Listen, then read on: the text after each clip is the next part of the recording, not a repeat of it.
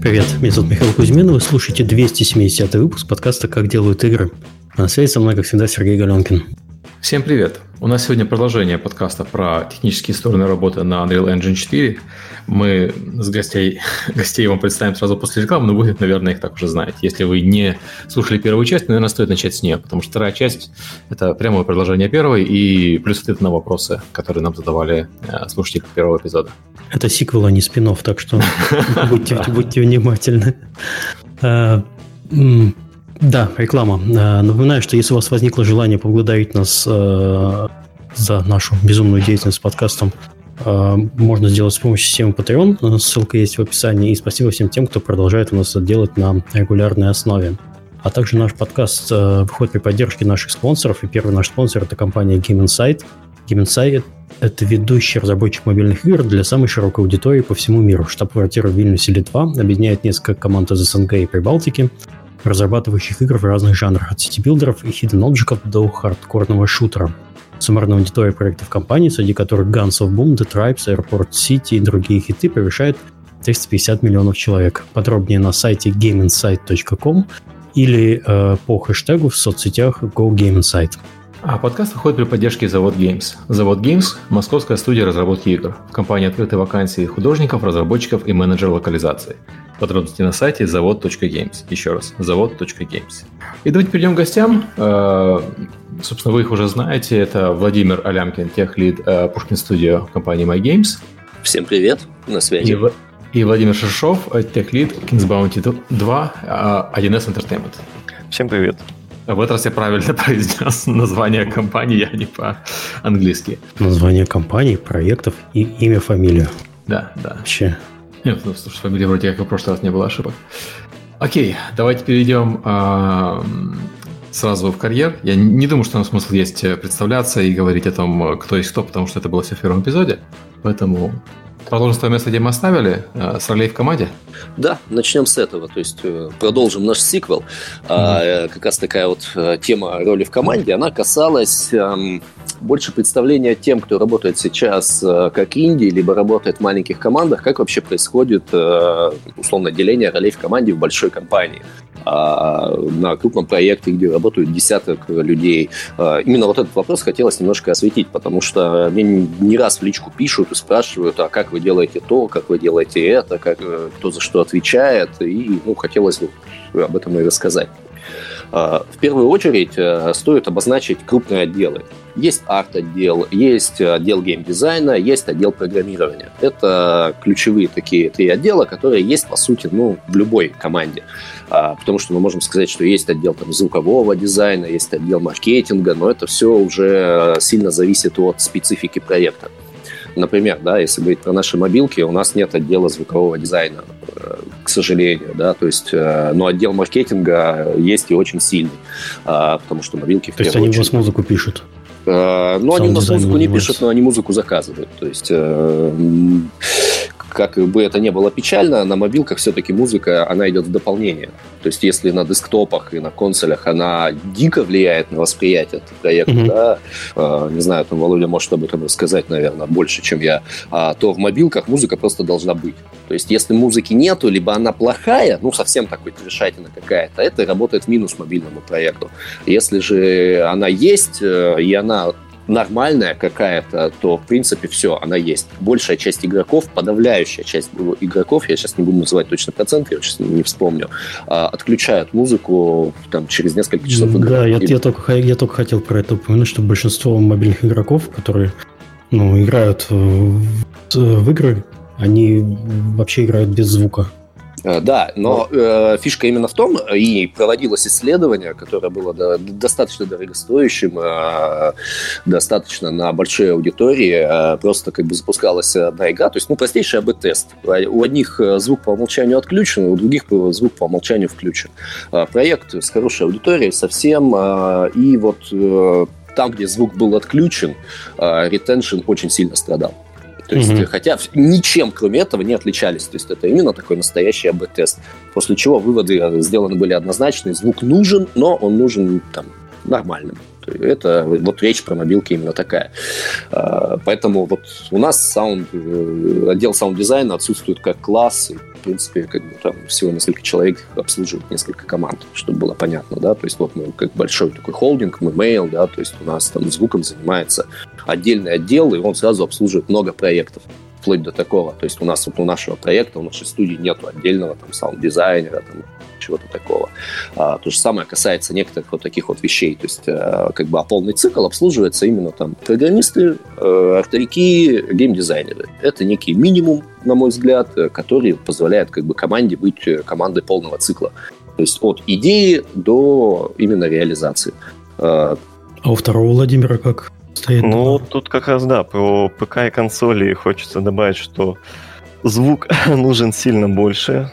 То есть и э, отдел, который занимается непосредственно э, тем, что связано со звуком, с музыкой. Э, с нашей стороны, с программистов, есть э, поддержка в плане написания тулзов и прочего. То есть э, деление чуть больше, и в целом, когда проект большой, команда большая, деление идет сильнее. То есть, э, например, на средних проектах э, за освещение мог отвечать э, level артист, на крупном проекте за освещение отвечает отдельный человек, который занимается только этим. И в целом, чем проект крупнее, тем за более узкий ряд задач отвечает конкретный человек или конкретный отдел. Окей. Окей. А, если дальше разбирать как бы работу конкретных отделов, да, то есть, ну, вот я назвал их три, то есть э, они большие, но внутри они все равно имеют свои подразделения. А если говорить про отдел кодинга, да, программирования, то можно выделить два направления, которые перпендикулярны друг другу. То есть это клиентские программисты и серверные программисты. То есть это некий фронтенд и бэкенд. А, простой пример, да, то есть клиентский программист делает ту игру, которую в конечном счете видит игрок. То есть вот то, что на Unreal какие-то персонажики бегают, это работа клиентского программиста. А работа серверного программиста бэкэнда – это на самом деле серверная инфраструктура, которая обеспечивает, э, если это не синглплеер какой-то проект, естественно, то э, все вот эти профили игрока, систему статистики, хранения, там, э, авторизацию, то есть все, что касается вот такого классического бэкэнда, где живет профиль пользователя, с которым общается клиент.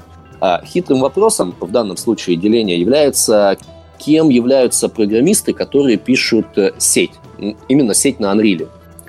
И э, вот здесь вот э, в моей классификации, да, которую использую я, которую используют еще ряд команд, э, программисты, которые пишут дедик, это не бэкэндеры. Это все-таки как бы, ну, клиентские программисты. Они делают ту же самую игру, просто пишут сеть на Unreal. А, Почему я именно делаю на это акцент? Потому что не раз встречался с тем, что типа сетью заниматься должны чисто бэкэндеры, такие прожженные плюсисты, там, например, там, или еще те, кто пишут там сеть, знают там все уровни сети, там, готовы их разбуди ночью, они тебе там TCP, IP протокол там пишут, там, чем отличается TCP от UDP, там, и э, расскажут и так далее. А нет, то есть э, бэкэндеры, которые занимаются этим, они занимаются как бы обвязкой, лобби-сервером, масти-сервером, назовите это как хотите. Те, кто пишут дедик, те, кто пишет игровую логику сетевую, в первую очередь это именно клиентские программисты, которым предъявляются те же самые требования, что и для а, любого ангельного программиста. А, конечно, есть э, ребята, которые пишут э, там peer-to-peer серваки э, на мой взгляд, с очень странным подходом для Unreal, и там уже тоже как бы этим занимаются бэкэндеры, но в классическом таком жанре мы говорим именно о том, что дедиками, э, дедиками занимаются тоже клиентские программисты, и вот есть такое деление. Клиентский программист, бэкэнд-программист. Они могут писать на абсолютно разных технологиях, и в первую очередь э, ну, анрильщики занимаются как бы клиентской работой. Э, бэкэнд — это отдельные люди с отдельными навыками, с отдельными знаниями, которые, по большому счету, ничего общего с Unreal не имеют. Э, вот на текущий момент наш бэкэнд пишется вообще на Яве чтобы было понятно, да, хотя к предыдущему проекту написали там на хардкорных плюсах. А, не знаю, Володь, может, что-нибудь добавишь? Ну, я хотел задеть, наверное, острый вопрос, да, по, который касается как раз распределения ролей в команде. Это э, кто должен отвечать за оптимизацию и за определение лимитов э, каких-то. Вот у вас кто отвечает за эти вопросы. То есть лимиты по полигонажу, дроколам и так далее. Нас за этот э, вопрос отвечает кворум. Кворум из двух человек. Меня, э, меня и еще одного очень грамотного такого технического специалиста именно по движку. А по-хорошему, то есть этим должен заниматься некий такой человек, который называется тех-артист. По крайней мере, частью из этих э, цифр. А, как показывает практика, адекватных техартистов, по крайней мере, в СНГ единицы. То есть, потому что как бы техартист – это такой человек на стыке арта и на стыке программирования. То есть, с одной стороны, он должен понимать, э, как вообще работает арт, на чем он базируется, какие есть инструменты именно художественные всего для передачи вот картинки. А с другой стороны, он должен понимать, э, ну, как вообще все это работает внутри, потому что, ну, одно дело нарисовать э, картинку на холсте или с моделью в ZBrush, а другое, чтобы как это будет бегать в реал-тайме. То есть, более того, техартист в плане там не реал-тайма для видео, этих артист э, для реал-тайма и геймдева это разные люди с разным а, техническим бэкграундом. Я бы даже так сказал. А, вопрос про оптимизацию, кстати, очень хороший, потому что э, я очень часто наблюдал и боролся с тем, как вот этот, этот мячик оптимизацией занимаемся не мы, перекидывается между отделами. То есть, ну, вот, вот есть отделы, да, то есть... Я считаю, что вот это перекидывание, на самом деле, мячика, оно Э, лучше решается, если есть человек, который несет э, ну, ответственность за, эту, за этот вопрос. То есть э, никогда люди просто сидят и кидаются, ты виноват, ты виноват, ты виноват. Должен быть конкретный человек, который за этот вопрос отвечает. Ну, вот как ты сказал, у вас это два человека, да? Вот, и они уже скажут, что, как, почему. Да, это звучит все хорошо в теории, на практике мы упираемся... Не всегда так, да. Ну да, не всегда так. То есть даже вот у нас называется, как бы, ну, э, есть как бы странные вопросы, которые приходится решать все равно итеративно. Потому что, например, программист не может ответить тебе на вопрос, а, как бы, какие требования должны быть к карту э, как он их, на основе чего он должен сформировать, если у него нет вводных, что нужно артистам ну, из разряда, да, то есть мы делаем проект, мы должны понимать, как, какой шейдинг мы используем, какие, ну, как бы, какие технические вещи нам нужны. В конце концов, э, что, какие акценты мы хотим расставить на персонажах ли, на ландскейпе, э, на постпроцессах, на каких-то эффектах, э, на чем угодно. Ну, то есть э, нельзя сказать, что вот э, есть однозначные требования по полигонажу, либо по дроколам, либо еще по каким-то вещам. Их, они всегда специфичны для проекта. И они всегда специфичны не только от проекта, вот как бы, ну, геймдизайнерского, да, то, что пишут программисты игровую логику. Нет, специфично по арту, специфично то, над, э, какие люди выстраивают арт и как они его выстраивают. То есть, ну, часто, они, часто они даже специфичны не просто по проекту, а по конкретным сценам. И по конкретным числе, местам даже, да. То есть, э, называется хороший пример. Сколько, э, какой полигонаж должен быть у персонажа в современной игре? Вот хороший вопрос, который задают, ну, не знаю, да, огромное количество людей. Вот типа, а какой вот полигонаж должен быть у персонажа? Вот что бы ты им ответил?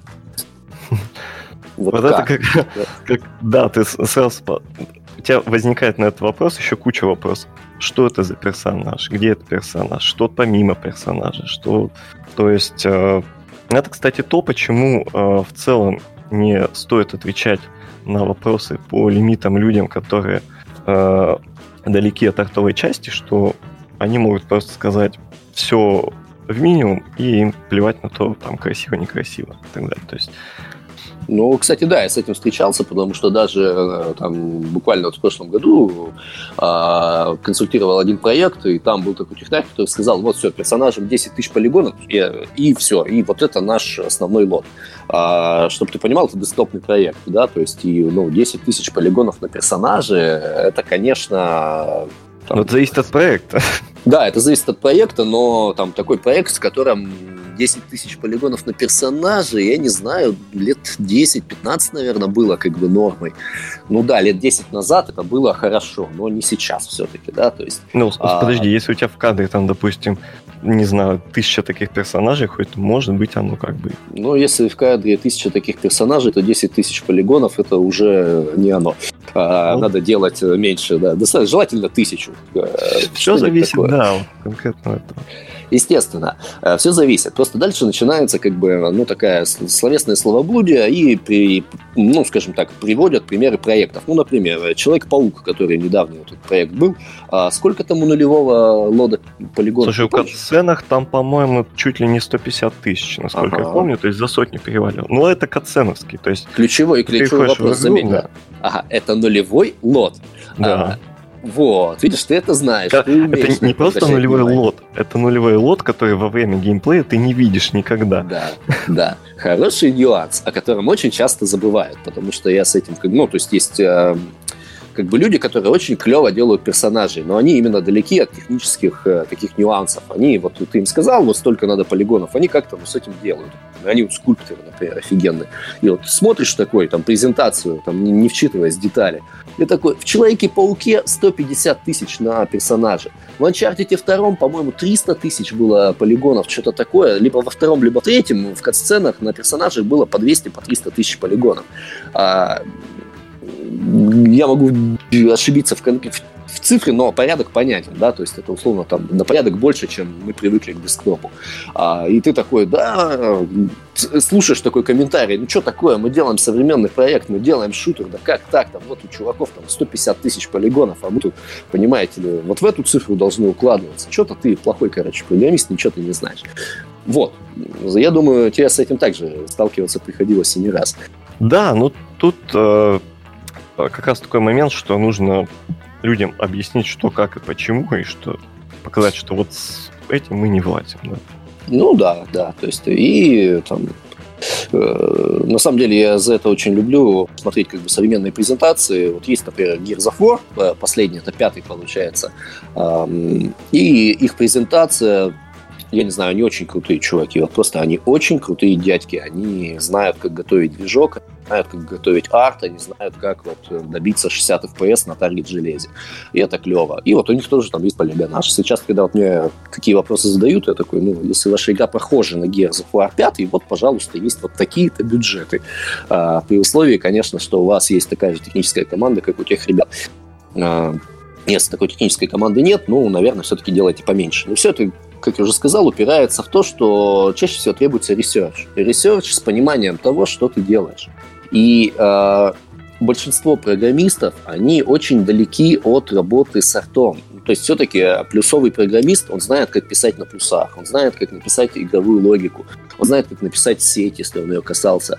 А сколько полигонов должно быть в персонаже, это уже несколько специфические знания, да, то есть э, это надо знать, как вообще там персонажи работают на GPU, да, что это mesh, э, как э, работают анимации, как э, вообще работает там, сжатие-разжатие анимации, даже там для экономии памяти что такое там количество костей на один вертекс, как это влияет. То есть это очень специфические знания, которые уже как бы, ну, нас Особенно, часто зовут... когда уходит в шейдера там и так далее. Да, более того, как Требует шейдинг... времени, чтобы разобраться в этом, требует определенных навыков.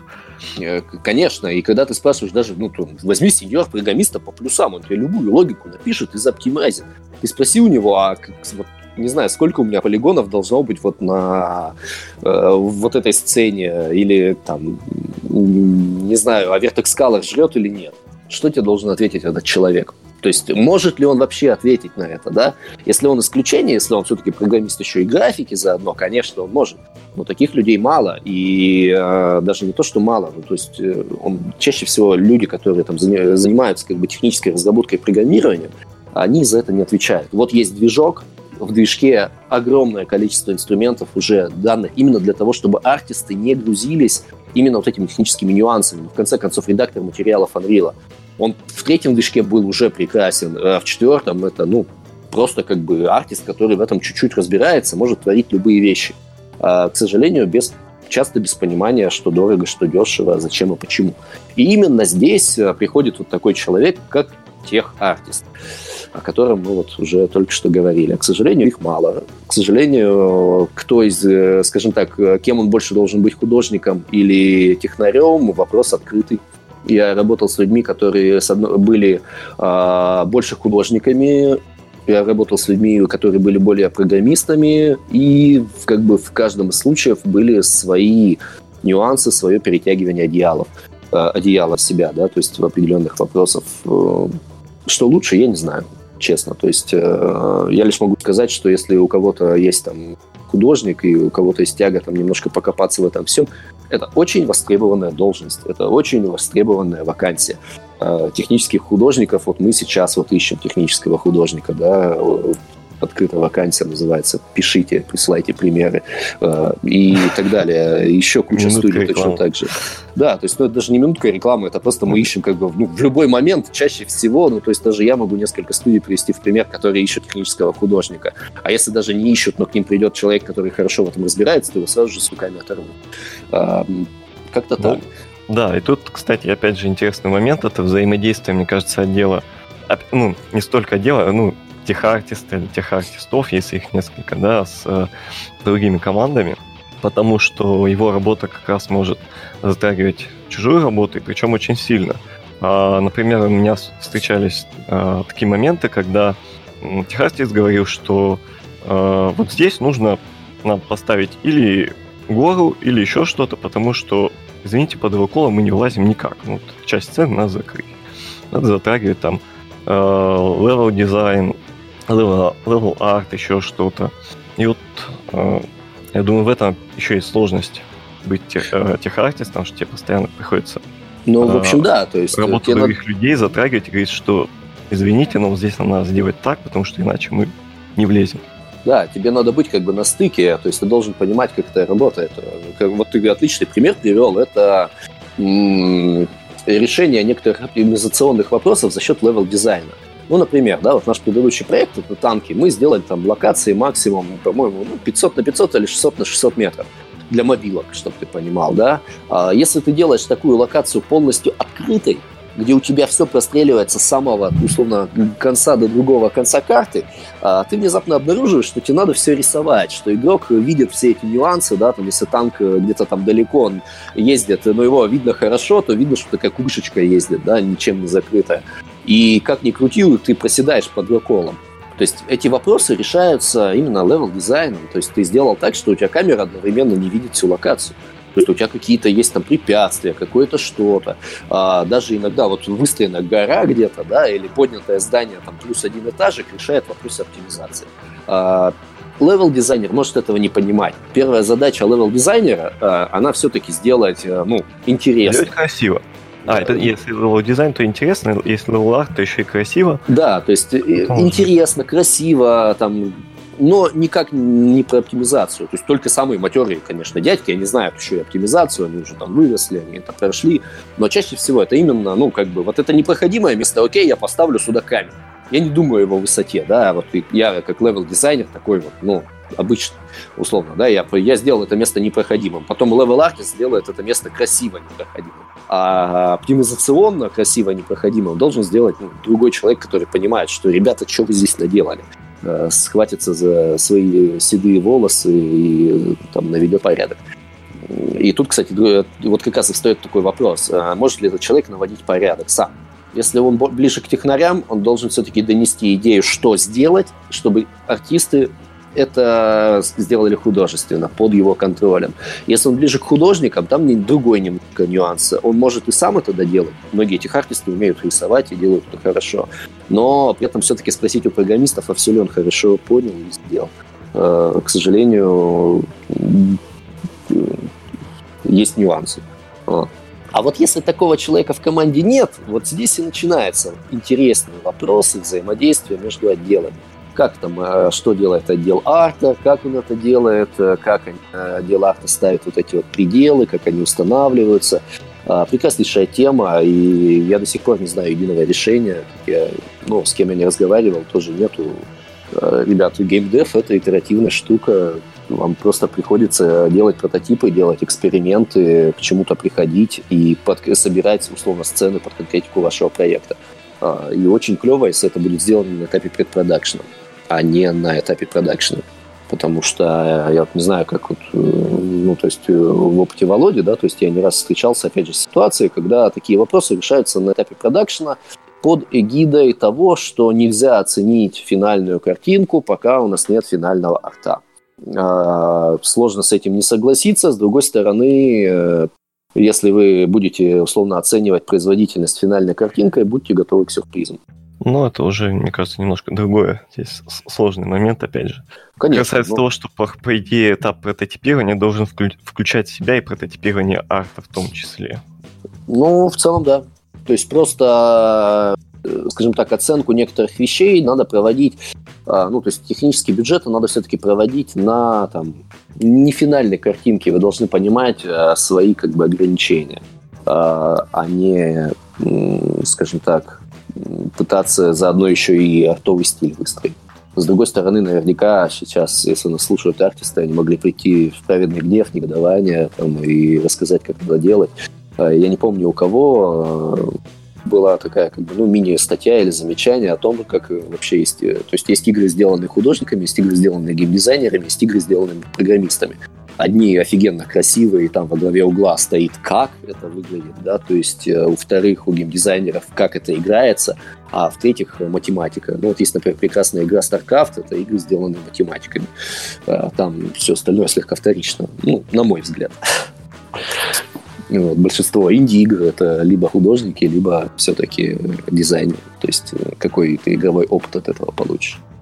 Кстати, еще один интересный вопрос, э, ну, то есть вот про оптимизацию, да, то есть кто должен делать оптимизацию, в целом понятно, точнее, понятно, что ничего не понятно, в лучшем случае это надо сгрузить на специально ответственного человека. А в худшем случае вы просто итеративно между отделами договариваете. Делаете прототипы, как-то выстраиваете, оцениваете их. Э, чем больше опыта у технической команды, тем э, лучше этот прототип будет представлен с э, технической точки зрения насчет того, что должно быть использовано и оценено, техни... оценено количественно.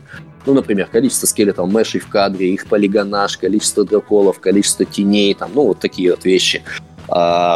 Чем опытнее ваша артовая команда, тем э, быстрее будет оценка на неких, условно, кубиках, ну, не серых кубиков, но не на финальной графике. Они могут понять, что да, нам этого бюджета хватает, э, мы можем от этого работать дальше. Вот так, такие-то акценты мы сделаем.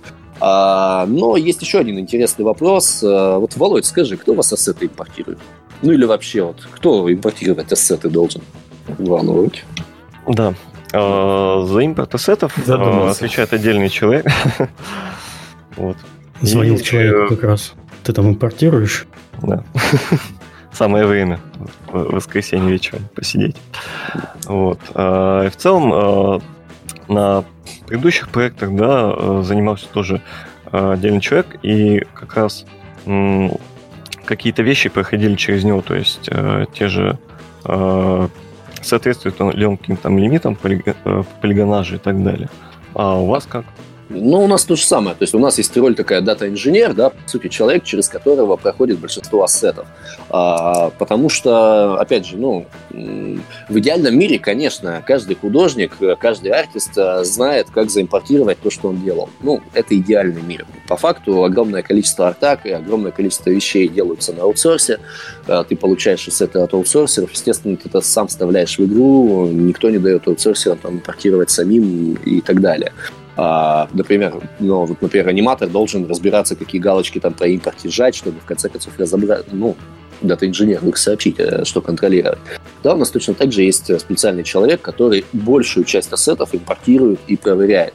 А, какие-то частные ассеты могут импортировать, там, конечно, и программисты, и артовики, и да кто угодно, но... Это единичный случай. Это единичный случай, да. То есть это именно правильно сказать, специфичные случаи, и люди, которые это делают, они несут ответственность за свои действия. То есть, если ты не готов нести ответственность за то, что ты импортируешь до конца, то вот, пожалуйста, отдельный человек, отдай ассеты ему. А другой вопрос, а, который, ну, казалось бы, есть отдельный человек, отлично, замечательно. Какими навыками должен обладать этот человек? Вот, на твой взгляд. Хм. То есть, вот, на самом деле... Сложный вот, вопрос, вот, потому что обычно у меня как-то область не, не особо с этим касается, поэтому Просто вопрос, он из другого, да, то есть э, часто вот люди, ну, хотят прийти в геймдев или и так далее, да, им всем говорят, ну, ничего не умеешь, вон, иди тестировщиком, да, такой monkey job, самая первая работа, которая это вот игры тестировать. А, хорошая шутка, недавно читал, называется, теперь понятно, почему игры, э, ну, такие забагово ходят, потому что их тестируют те, кто ничего не умеют.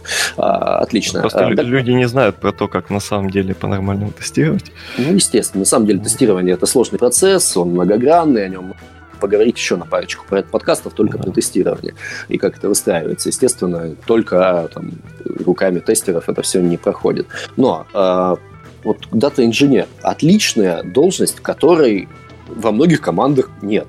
Я такой, ну, опять же, встречался с проектами, где там, не знаю, программисты импортируют ассеты, потому что художники не знают. Или наоборот, художники импортируют ассеты, их никто технически не проверяет. А, не очень хорошая ситуация, но опять же, уметь рисовать этому человеку не надо, уметь программировать этому человеку не надо. Какие навыки должны быть у этого человека? А, смежные.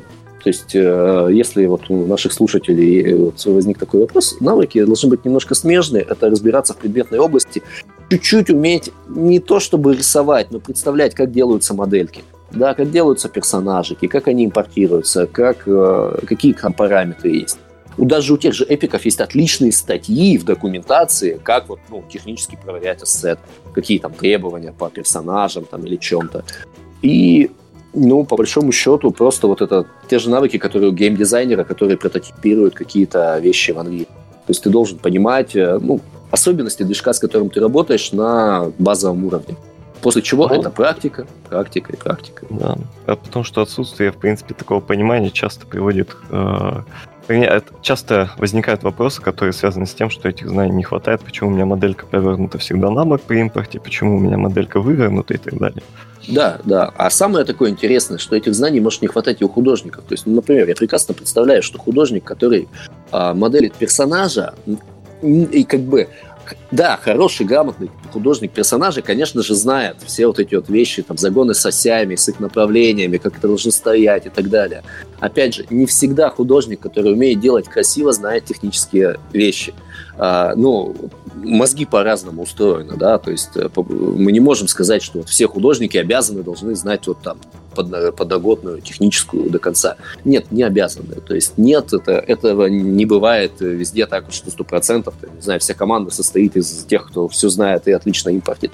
Нет, такого нету. Такого нет даже на AAA проектах. Там своих э, загонов хватает. А уж когда у тебя цепочки аутсорсеров там через э, весь там мир э, идут, то тем более. А, поэтому вот Дата-инженер такая прекрасная об, область. Как лежат... Кстати, вопросы, он не только занимается импортом ассетов, он занимается еще классификацией ассетов. Да? А, такой человек решает, как они должны лежать, как иноваться, как, какими тестами они должны покрываться. А, то есть э, я бы сказал, что дата-инженер это даже ближе к QA, чем к э, кому-то из, там, из художников или программистов. Это именно такой, ну, отчасти тестерский навык. Кстати, там нам пишут, что у нас есть вопросы по, по тому, что мы сейчас обсуждали. Я думаю, надо будет вернуться и посмотреть чатик. Я, к сожалению, не могу. А, я слежу за чатиком в течение выпуска. Если что-то интересное, я да, дописываю в документ. А вопросы будем отвечать после того, как наш, э, нашу стандартную программу откатаем по плану.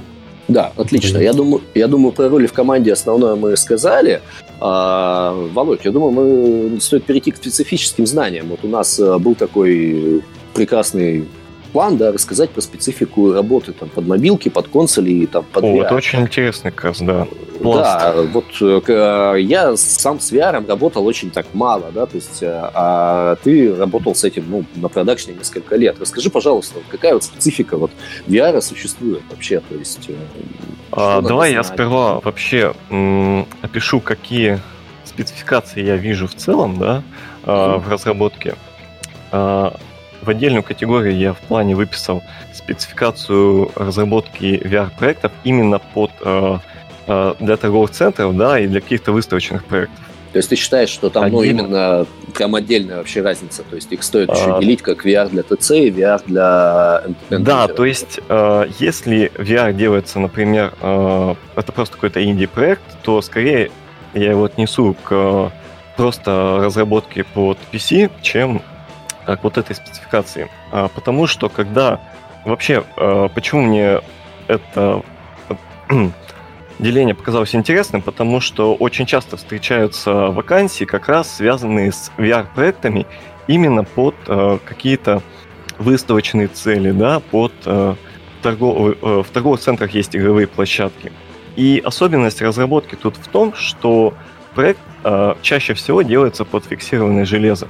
То есть э, делается игра, и, и известно, что она будет на, допустим, i7 и на видеокарте 1080. Все, ты делаешь игру под конкретное железо, э, ты не заморачиваешься вопросом, как оно заработает на железе от других производителей, да, э, как оно будет э, запускаться у различных пользователей. Ты делаешь под конкретное железо. Э, это во многом, я бы сказал, облегчает разработку. Именно вот в этом моменте. А, Получается Чаще... близко к э, разработке различных ахвис проектов, если я правильно понимаю. То есть, Мне кажется, есть наверное, да? ближе к тому, что ну, в целом да, то есть ты когда делаешь э, проект под конкретную, под конкретное железо определенное, э, тебе чуть проще. То есть, опять же, ты оптимизируешь под конкретную видеокарту, ты оптимизируешь под конкретный э, процессор. И э, можно, сказать, не, не уделять время на то, чтобы учитывать различные ситуации. В общем, да, у тебя и тестирование становится более прозрачным. Да, э, ты тестируешь, ты видишь э, такую производительность, ты понимаешь, она будет везде такая. Ну, может, там плюс-минус чуть отличаться, ну, как бы. Э, далее, чаще всего такие проекты делаются под, если этот проект не синглплеерный, а сетевой, да, он делается под локальную сеть. То есть все эти компьютеры э, стоят рядом, соединены кабелем, сетевым, и э, ситуаций, я думаю, ты потом, когда будешь рассказывать про мобилы, там есть с этим специфика, если брать сеть. Я прям представил, э, с такой светлый мир, у тебя железо такое, нашпигованный такой компьютер, там стоит куча памяти, видюха 2080 TX Ti, там, не знаю. И, и локалка только. И локалка. Ты просто первое, что заходишь, ты такой, все галочки включаешь, такой радостный. А, и главное, такой сетевой стек такой, 10 килобайт в секунду. Не, зачем нам 10 килобайт в секунду? Пусть у нас будет мегабайт в секунду. Пойдет. То есть э, я как-то так вижу эту картину. Ну, на самом деле, то есть э, это позволяет э, не углубляться в то, чтобы разобраться в каких-то вещах, как они работают внутри. То есть может случиться так, что при разработке нет необходимости покопаться в том, как работает э, управление памятью в Unreal, да, как, э, как поведет себя игра, если будет э, плохой пинг, или будут постоянные разрывы, или еще что-то. Э, я думаю, тебя уже снет, но я встречал э, проекты, когда э, люди не использовали, например, интерполяцию, да, или э, ну, чтобы передать позицию других игроков, их рук и так далее. Они просто э, в тик передавали трансформ через э, Reliable, и все. Это работало. да. Что, и что, что я могу более сказать? того, оно, э, оно в данном случае оно решало задачу целиком и полностью. То есть проект э, успешно показали, он работал без лагов, без косяков, все отлично. Знаешь, мне напомнило одну такую историю, да, то есть за что я люблю анриловские дедики, за то, что их можно просто, если они текут, ты их просто после матча убил и перезапустил, и ладно, тебе не надо поддерживать. Течет, да и фиг с ним. Здесь то же самое. Течет, ну, да. ну, 32 гига памяти воткнул, кажется, хватит. Пусть оно красиво да. перезапустится лончером. То есть, когда я э, занимался еще фрилансом, я вот с такими проектами э, знакомился, это был довольно интересный опыт и показал мне как раз, что, наверное, порог э, вхождения да, в данный вид разработки, он, чуть, он ниже, чем э, остальные. То есть с меньшим погружением в движок ты можешь решать конкретные задачи, и они будут полностью удовлетворять запросам. И в чем-то это тоже хорошо. Насколько это опасно с точки зрения личного роста, вот на, на твой взгляд? То есть и я... Да, это как раз э, в этом как раз есть опасность, что если э, на этом остановиться, да, то будет тяжело перейти на э, проекты, которые со своей спецификой.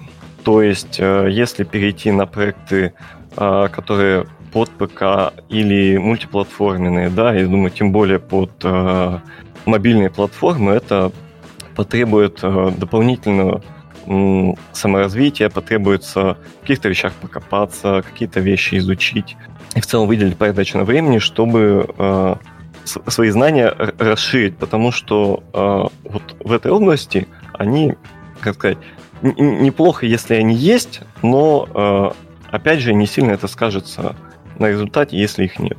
А если говорить про VR, который, ну, не для ТЦ, а VR, который вот для end-юзера, а, насколько вот он требовательный к знаниям, насколько он требовательный к э, ну, разработчику?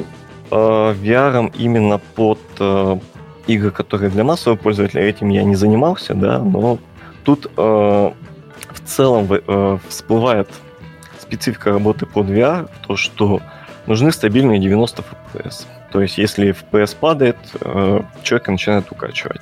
Э, нужно, я думаю, тут опять, же определяться с тем, какое минимальное железо.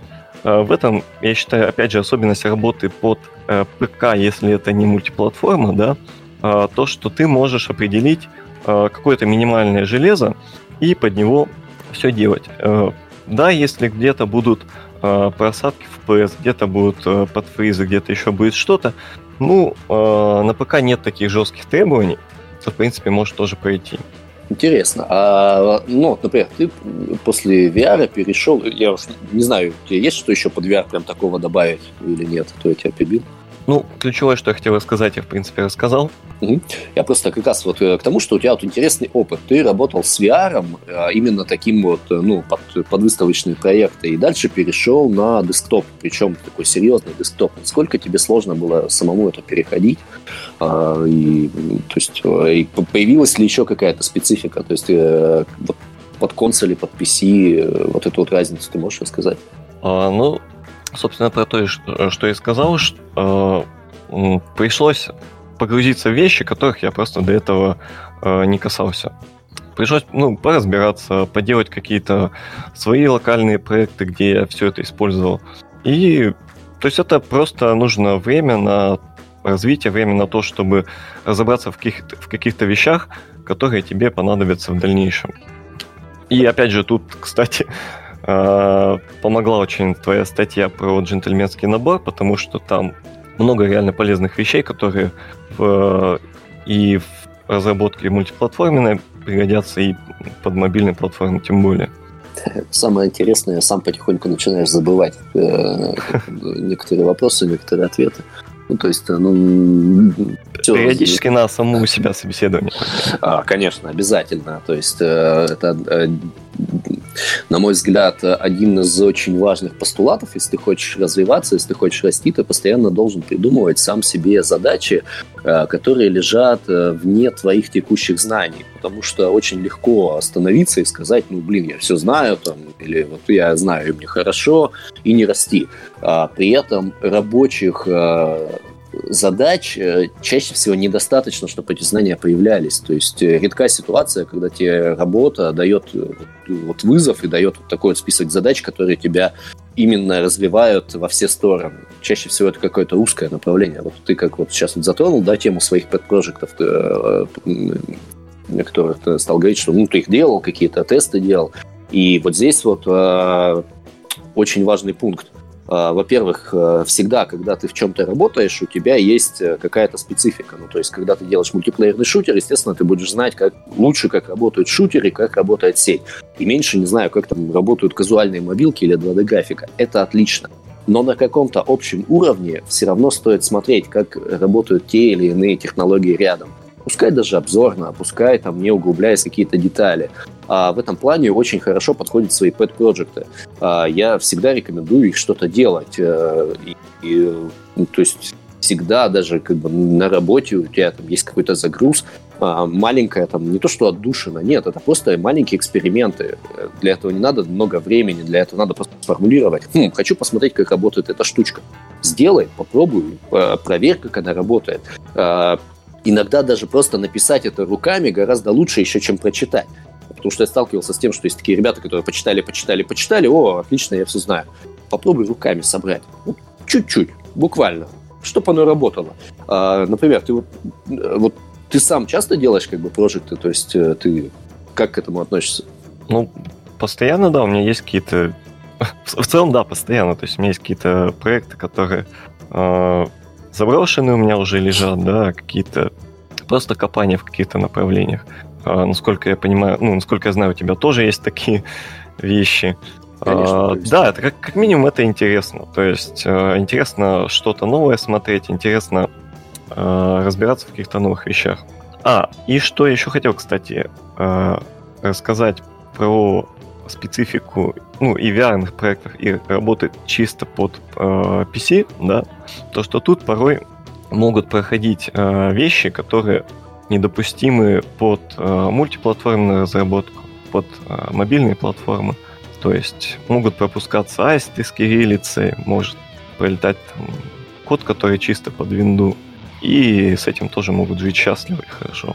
А, кстати, да, это тоже это очень интересный нюанс. То есть надо сказать, что, ну, с одной стороны, Unreal это мультиплатформенный движок, да, и по факту, делая проект, ты его делаешь сразу же там и под мобилки, и под кучу консолей, и под десктопы, и неважно, что они там Linux, и Mac, и, э, там, Windows но, и прочее. Но это не значит, что он тебя одной кнопкой с винды заведется на всем.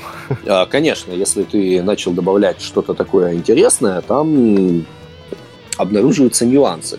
А, например, опять говорим про VR. Ну, во-первых, VR это все-таки PC и винда. То есть я даже не знаю, есть ли VR на... Не, подожди, а этот PlayStation, да? Ну, PlayStation VR, наверное, да, но я вот с консолем не работал, я не знаю. А, то есть, ну, по крайней мере, с VR на консолях. Но, наверное, да, это есть какой-то PlayStation. Но, опять же, есть четкая платформа. А, PlayStation VR отлично. Чаще всего все-таки VR, мне кажется, это... Ну, чаще всего, да. Да, то есть э, все-таки PlayStation VR более узкая тема. А за счет того, что это только винда, есть большое количество плагинов, которые Windows Only. Например, на том же самом маркетплейсе а, есть ряд плагинов, а, посвященные а, инверсной кинематике полного персонажа. Ну, ты VR, когда смотришь, допустим, в зеркало, и взял в руки какой-нибудь там, не знаю, автомат или меч, очень хочется, чтобы у этого аватара все там колени стояли правильно, руки там, локти выгнулись правильно, и эта задача весьма нетривиальная. Причем реально нетривиальная. Я, с одной стороны, думал, да, куча проектов, там, наверное, там, куча там, этих решений есть, оказалось нет. На рынке они э, представлены очень мало, очень неохотно, и чтобы полностью вот как бы передать вот всю вот эту вот кинематику именно человеческого персонажа, э, есть один плагин, который э, в маркетплейсе, э, который уже не поддерживает новые версии. Ну, то есть они последнюю версию движка поддерживали 4.19.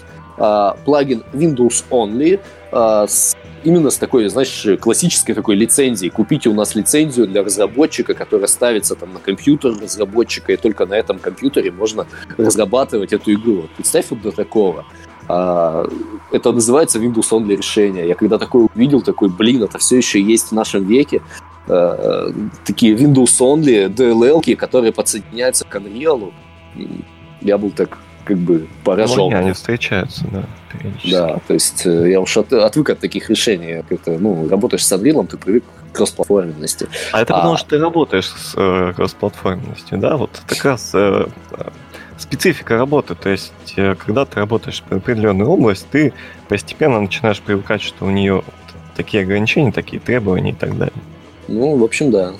еще из интересного, а, есть прекрасная игра PUBG, да, а, когда PUBG только вышел, э, я, кстати, не знаю, сейчас он работает на других осях или нет, но он был Windows Only. А, и первый же вопрос у меня был такой, типа, ну, PUBG, простите, ну вот персонажик бегает от третьего лица, поднимает оружие. Почему это Windows Only?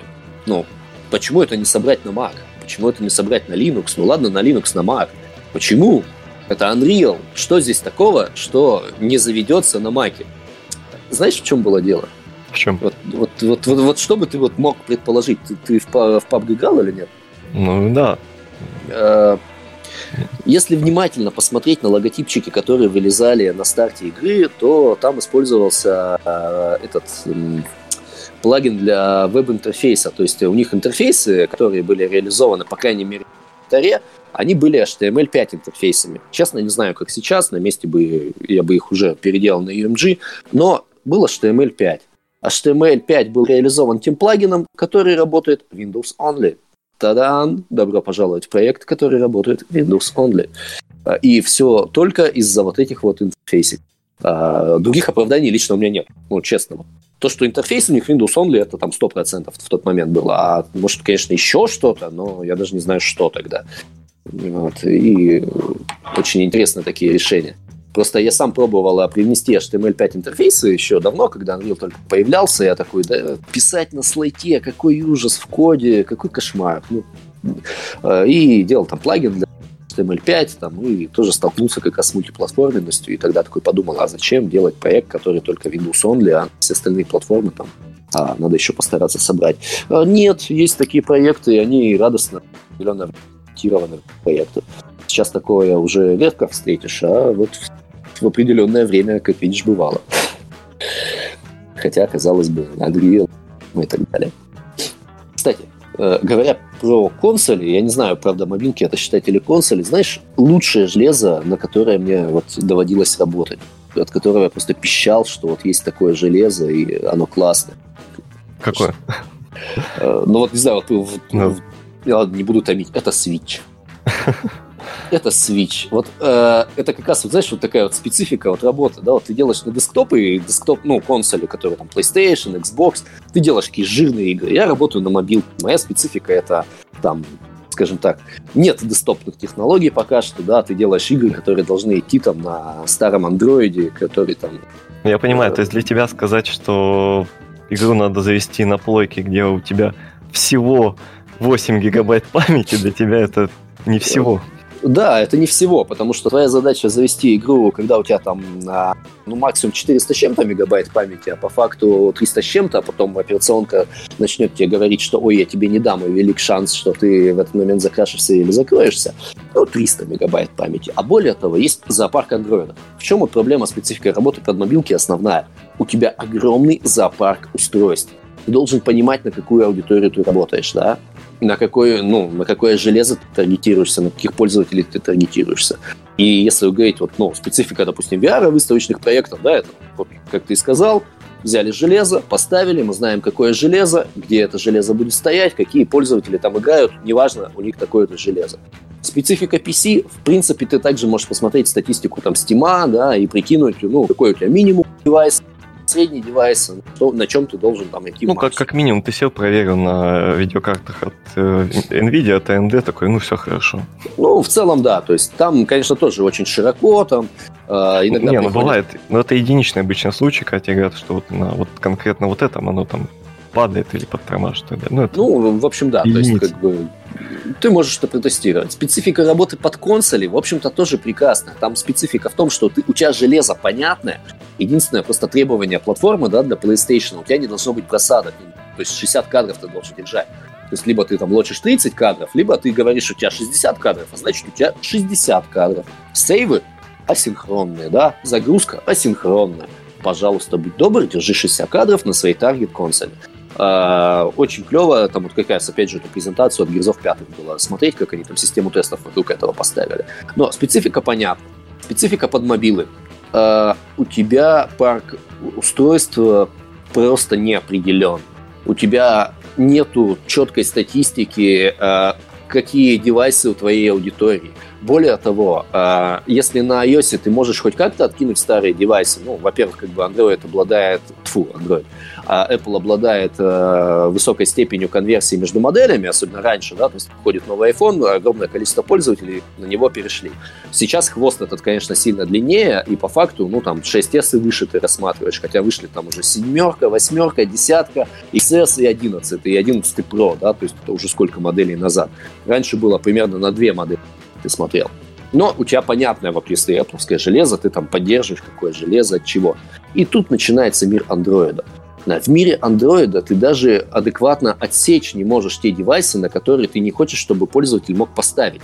Потому что если пользователь может поставить, он может написать тебе отзыв. Если пользователь может написать тебе отзыв, он тебе напишет, естественно, а, в духе прекрасных вот этих вот отзывов, которые расходятся мемчиками о том, какой ты хороший. А, и у тебя такой дикий зоопарк устройств, что под разработки под Android любого проекта, который претендует из себя что-то такое по графике, да, там по функционалу, превращается просто в развернутое тестирование на огромном, на десятки, на сотнях различных устройств э, с попыткой понять, какой чип как работает. Вот это главная специфика. Потому что говорят, там специфика в оптимизации, там мало типа полигонов, надо резать. Нет, вот эта специфика уже давно ушла. Ну, то есть, э, специфика, ну, то есть, да, у тебя полигонаж поменьше, да, ты там делаешь э, поблажку на то, что у тебя маленький экранчик, на котором там видно мало. Соответственно, другая степень детализации.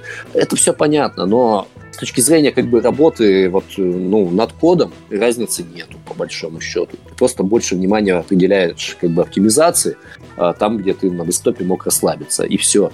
Над артом ты делаешь тот же самый арт. Можешь работать в PBR-модели отлично. Даже в VFX, то есть не так много ограничений, которые присутствуют. Есть ограничения по постпроцессам, естественно, да, но, опять же, если там включить вулканы или метал, то и уже они пропадают, просто ты таргетируешься тогда совсем в топовое устройство. Но если ты таргетируешься хотя бы в middle девайсы, ну, ты работаешь как с десктопом, просто чуть-чуть э, под оптимизирование, с другими там полигонажами, и все. Ну, то есть ты не можешь там 100-500 юнитов показать на экране, окей, но сделай 100-500 юнитов, 100-500 юнитов поделить на 4. И это мобилки уже могут. Проблема чаще всего в тестировании. Проблема чаще всего, чтобы понять, как настроить те или иные девайсы со всем вот этим а, трехмерным многообразием, которое у тебя есть. Более того, даже сами модели, ну, э, очень легко, например, на десктопе определять GPU. Если у тебя GPU там 1080, то это GPU у тебя 1080. Если у тебя на Android GPU это Mali 880, это не означает ровным счетом... Ой, ну да, 880. Это не означает ровным счетом ничего. Потому что там есть еще маленькие такие приставочки. Количество ядер. И более того, количество ядер тоже ни о чем не говорит. Поэтому 884 ядрами от одного производителя может быть совсем не тем э, как бы ГПУ, которое у другого производителя. И кроме как э, системой тестов, ты это понять не можешь. То есть различные там энергосбережения, там режим, прочее, прочее, прочее. А, у меня среди любимых был девайсов, по-моему, Samsung S8 он был прекрасен. А, у него огромное разрешение экрана, там 2800, по-моему, с чем-то на черт знает сколько там для своего времени. Это вообще какое-то запредельное там, э, разрешение. Все игры, естественно, по умолчанию хотят запуститься в нем. А, более того, он первые минут 5-7 работает на максимуме, выживая максимум из железа, а потом начинает тротлить и просто гоняет все так в три раза. И ты такой, ну как же, ну вот, у тебя было все классно. Нет, я нагрелся. Все, я не буду с тобой работать. Вот, это главная специфика работы под мобил. А все остальное, я не знаю, даже как-то и рассказывать не хочется. Не, ну, а еще это, а еще сеть. Например, у вас игры с а... я так понимаю, что тут сильно тяжелее, чем с тем же ПК. Я бы так не сказал. То Нет? есть э, ты просто по умолчанию тестируешь под другие пинги. А, то есть э, если ты пишешь синхронную игру для мобил, э, тому, что у тебя там средний пинг будет варьироваться условно от 50 до там, 100 миллисекунд. Это нормальный показатель. Все, твоя игра должна работать с таким пингом. Ты просто это принимаешь и сразу же выстраиваешь вокруг этого всю архитектуру. Ничем другим не отличается. Потому что если ты пишешь синхронный шутер э, из разряда бегать в метро, ну, наверное, это не шутер от первого лица. Да, то есть, например, наши танки можно играть в метро. Ну, не сказать шикарно, но можно. Я сам в метро играю не раз, да, то есть когда езжу. А, там, твоя задача, чтобы у тебя все игралось на LTE. На 3G уже твоей задачи такой не стоит. То есть, как бы, ну, мы говорим про современный мир. Естественно, если ты писал там 5 лет назад, были другие требования абсолютно. Но сейчас э, это ну, полноценный игровой девайс. Большинство пользователей играет с хорошим интернетом. Либо они не играют в твою игру. Вот и все. То есть, если ты пишешь, тебе не надо поддерживать синхронный мультиплеерный шутер, чтобы он играл там с дикими цифрами 200-300 пинг. Нет. Это просто не твоя аудитория. Эта аудитория уже не будет тебе приносить денег. Ты, и как бы аудитория к этому уже при... Есть просто асинхронные игры, есть синхронные игры. Вот и все. То есть никакой другой специфики здесь нет. А здесь часто есть специфика того, что как бы ширина канала, и в этом, конечно, сказать речь. А, то, что на десктопе ты можешь легко увеличить ширину канала и забить на это, мобилки тебе этого не простят, но это такое. То есть как бы, да, это, это не VR в локальной сети. Но любые требования компетитив там, десктопных шутеров на десктопе, на мой взгляд, даже выше, чем у нас к сети на мобилках. А если говорить про другие какие-то специфику, ну, я даже не знаю, вот сейчас и дополнить чего-то, наверное, нечего, и потому что каких-то других ключевых отличий, если мы говорим про сегодняшний день, я лично не вижу. То есть можно брать и делать. А, все интересно остальные... было услышать, да. Потому да, что я подразумевал, что там и пинги больше, и разрывы могут быть и так далее постоянно. Да, это все учитывается, но это учитывается как бы на уровне самой игры. То есть ты пишешь, э, все-таки когда ты работаешь над мобильной игрой, ты и геймплей выстраиваешь немножко другой. Э, ты не делаешь там шутер, в котором важно там дико прицелиться, куда ты прицелился, да, наоборот, там все автодоводки делаются, да, там много разных систем предсказаний, много фейков. Э, это, в принципе, немножко другая платформа с другим э, experience ом. Вот и все. Поэтому многие технические вещи, которые, казалось бы, там вот они стоят, они э, скрываются во многом геймплейно. Вся остальная специфика, она раскрывается в процессе. А, плохо, конечно, когда люди заходят, типа, ну, послушав э, такие вот заявления, как я говорю, что особо ничем не отличаются, и потом приходят и, конечно, начинают там фигачить, э, не думая коды, не думая арт, но я про это даже молчу, потому что мне кажется, это очевидно. То есть, если ты приходишь на платформу, где системные требования более высокие, ну, значит, надо больше требований к оптимизации. Но это значит чуть больше разобраться в своей отчасти. Наверное, не нужны там такие персонажи, наверное, не нужно что-то. Хотя, там, опять же, про персонажей я всегда привожу пример такой Infinity Blade. Первый Infinity Blade, когда вышел, он шел на четвертом айфоне, насколько я помню, просто отлично, там, в максимум кадров. А, там были персонажи по 10 тысяч полигонов с текстурами то ли 1024, то ли 248 даже. Ну, здесь я могу уже ошибаться, память штука такая. Но, в общем, для того времени это был десктопный графон. Ну, то есть, как бы, может быть, там не совсем, не топовый десктопный графон, но такой нормальный десктопный графон персонажей там, с анимациями, со всем. И ты такой смотришь на это все и такой думаешь, вау, как эпики это сделали. А по факту, когда это разбираешь потом, да, куски все модели разобрал, посмотрел, ну, у тебя в кадре два персонажа. Естественно, нормально там сделать таких высокополигональных персонажей. Весь остальной мир нарезан кусочками так, что ты видишь только то, что ты должен видеть. Поставь камеру Нет, так, что... На самом деле один персонаж и руки второго персонажа. Даже все сложнее. Это где? Ну, Infinity Blade. Не, Infinity Blade, он же не от первого лица, а от третьего лица. Mm. Там два персонажа. Против кого ты дерешься и кем ты дерешься. Все. Вот, правда, может, какой-то из... Э, я про первый самый. Вот. И, в общем-то, это работало, и это вызывало вау-эффект. Причем отсутствие динамических теней было незаметно, потому что во всех роликах камера вставала так, что ты как бы не видел, что персонажи тени не отбрасывают. Ну, отлично, тормозить-то было нечему. Вот, поэтому вот те же Я самые... Я сейчас моменты... проверил, там руки от персонажа, там не сам персонаж. В первом Infinity Blade? Да. Там э, камера наезжает, когда встречаешь другого персонажа, и ты видишь э, свои руки. Сила. Видишь, я даже не запомнил. Значит, вообще один персонаж.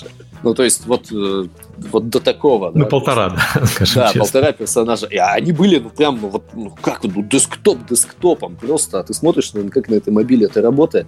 Вот, и только такой декомпозицией ты приходишь к тому, что вау. Ну, то есть я вообще всегда говорил, что эпики, они как бы мастера фейка. То есть э, тот фейк, который делается во многих демо-сценах, я такой, вау.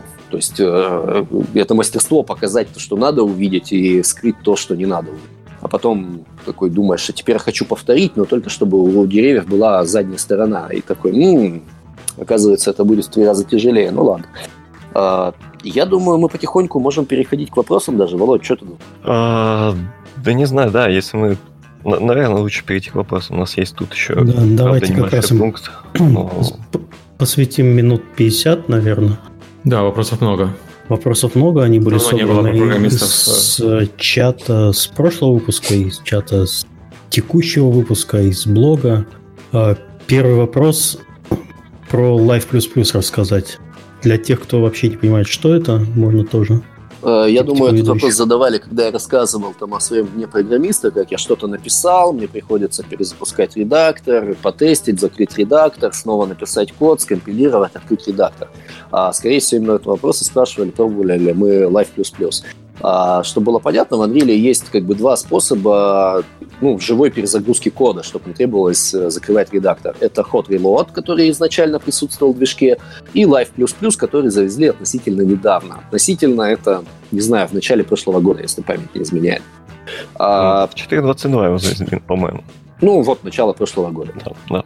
А, соответственно, Hot Reload сломанный много раз изначально кучей всяких вещей, пользоваться им особо было нельзя. Ну, то есть в какой-то версии он работает, в какой-то версии он сломанный, ты привыкаешь этим не пользоваться. Можно сказать, это deprecated вещь, которая где-то там осталась. А, пришел Live++. А, я работал с ним, э, мои коллеги с этим работали и периодически даже используемся. Но это не входит в привычку. Почему? Первое, Live++ — это Windows Only. Далеко не вся разработка ведется на винде. Более того, наверное, большая часть компьютеров у нас разработки — это маки все-таки мы делаем игры под мобилки, у нас такая специфика. А Live++ для маков нет, увы. А, соответственно, ну, а ты привыкаешь даже с платформы работать все-таки по одному флоу. Ну, такого, что ты с виндой работаешь так, а с маком работаешь так, это сложно. Все-таки человек, ты работаешь что с виндой одинаково, что с маком так. Ну, отличаются немножко редакторы, ну и ладно с ними. А, Live++ э, хорош, но он позволяет работать только над изменениями, по сути, в C++ коде ты добавил новые функции, ты добавил новые, ну, то есть э, он не позволяет тебе подхватить адекватно добавление э, чего-либо связанного с системой рефлексии. Новые функции, новые property, изменения этих property. Э, соответственно, как бы, если ты отлаживаешь прям какую-то функцию, например, последний раз я этим пользовался, когда писал steering behavior для персонажей, и мне надо было там буквально э, подобрать, как работает там система торможения или что-то такое, цифры. Э, естественно, я открыл редактор э, и, по сути, менял там одну-две функции, параметры в ней и способы перемножения там, и торможения. Ну, такой экспериментальный режим. Да, это было клево, но это не больше, не больше, скажем так, не основная часть работы. А более того, я был очень удивлен, когда, ну, вообще, я понимаю, почему так произошло, но я объявил то ли статическую то ли статическую переменную, то ли const variable, и, и live++ эти изменения не охватывал. Таких вот приколов там тоже хватает. То есть я такой дебажу понять не могу, что происходит, почему. Ну, то есть уже ставишь там значение там, в миллиарды раз больше, оно все равно работает, как менял. Вот тогда я, конечно, понял, и почему так произошло, да, то есть что он подхватывает, но это было не очевидно для меня. А, большинство задач, над которыми ты работаешь, требуют изменения как хедеров, так и C++, так и нескольких классов, чаще всего пропертей. А так, чтобы поправить вот эту вот э, функцию, там несколько раз ее вживую перезагружать, э, слишком специфичная задача, чтобы пользоваться этим постоянно. То есть, да, Live++ клевая штука, да, в некоторых случаях она очень помогает, а, но эти случаи специфичные, и это не, как бы, не является основой флоу. Вот я бы сказал как-то об этом. Не знаю, Володь, а вы используете? Ну, да я добавлю только то, что, наверное, специфичный частый случай, который бывает, это когда ты хочешь что-то э, продебажить, э, подключаешься к редактору и понимаешь, что у тебя все оптимизировано, ты такой отключаешь программу Optimize, врубаешь Live++ и дальше сидишь. И тестами, и трейсами, все как я люблю, да, дебаг трейсами. Ну, то есть впилиться, да, где-то в тело функции, там что-то поправить обычно. Это не часто бывает нужно, но для, для этого, собственно, он и нужен. Да, да, полностью согласен. Следующий вопрос. Как проходит разработка на Unreal от идеи до демо? Володь, расскажешь интересно? То есть от, именно от идеи до демо или, не, не, не до финального, да, продукта? Нет, ну, как... до, до демо. Ну, я понял.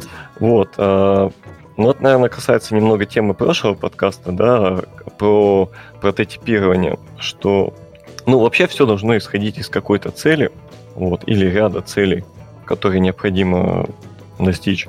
То есть идея, описанная на бумаге, она далеко не всегда такая хорошая, когда она добирается до реализации, даже э, до какой-то уже начального этапа реализации.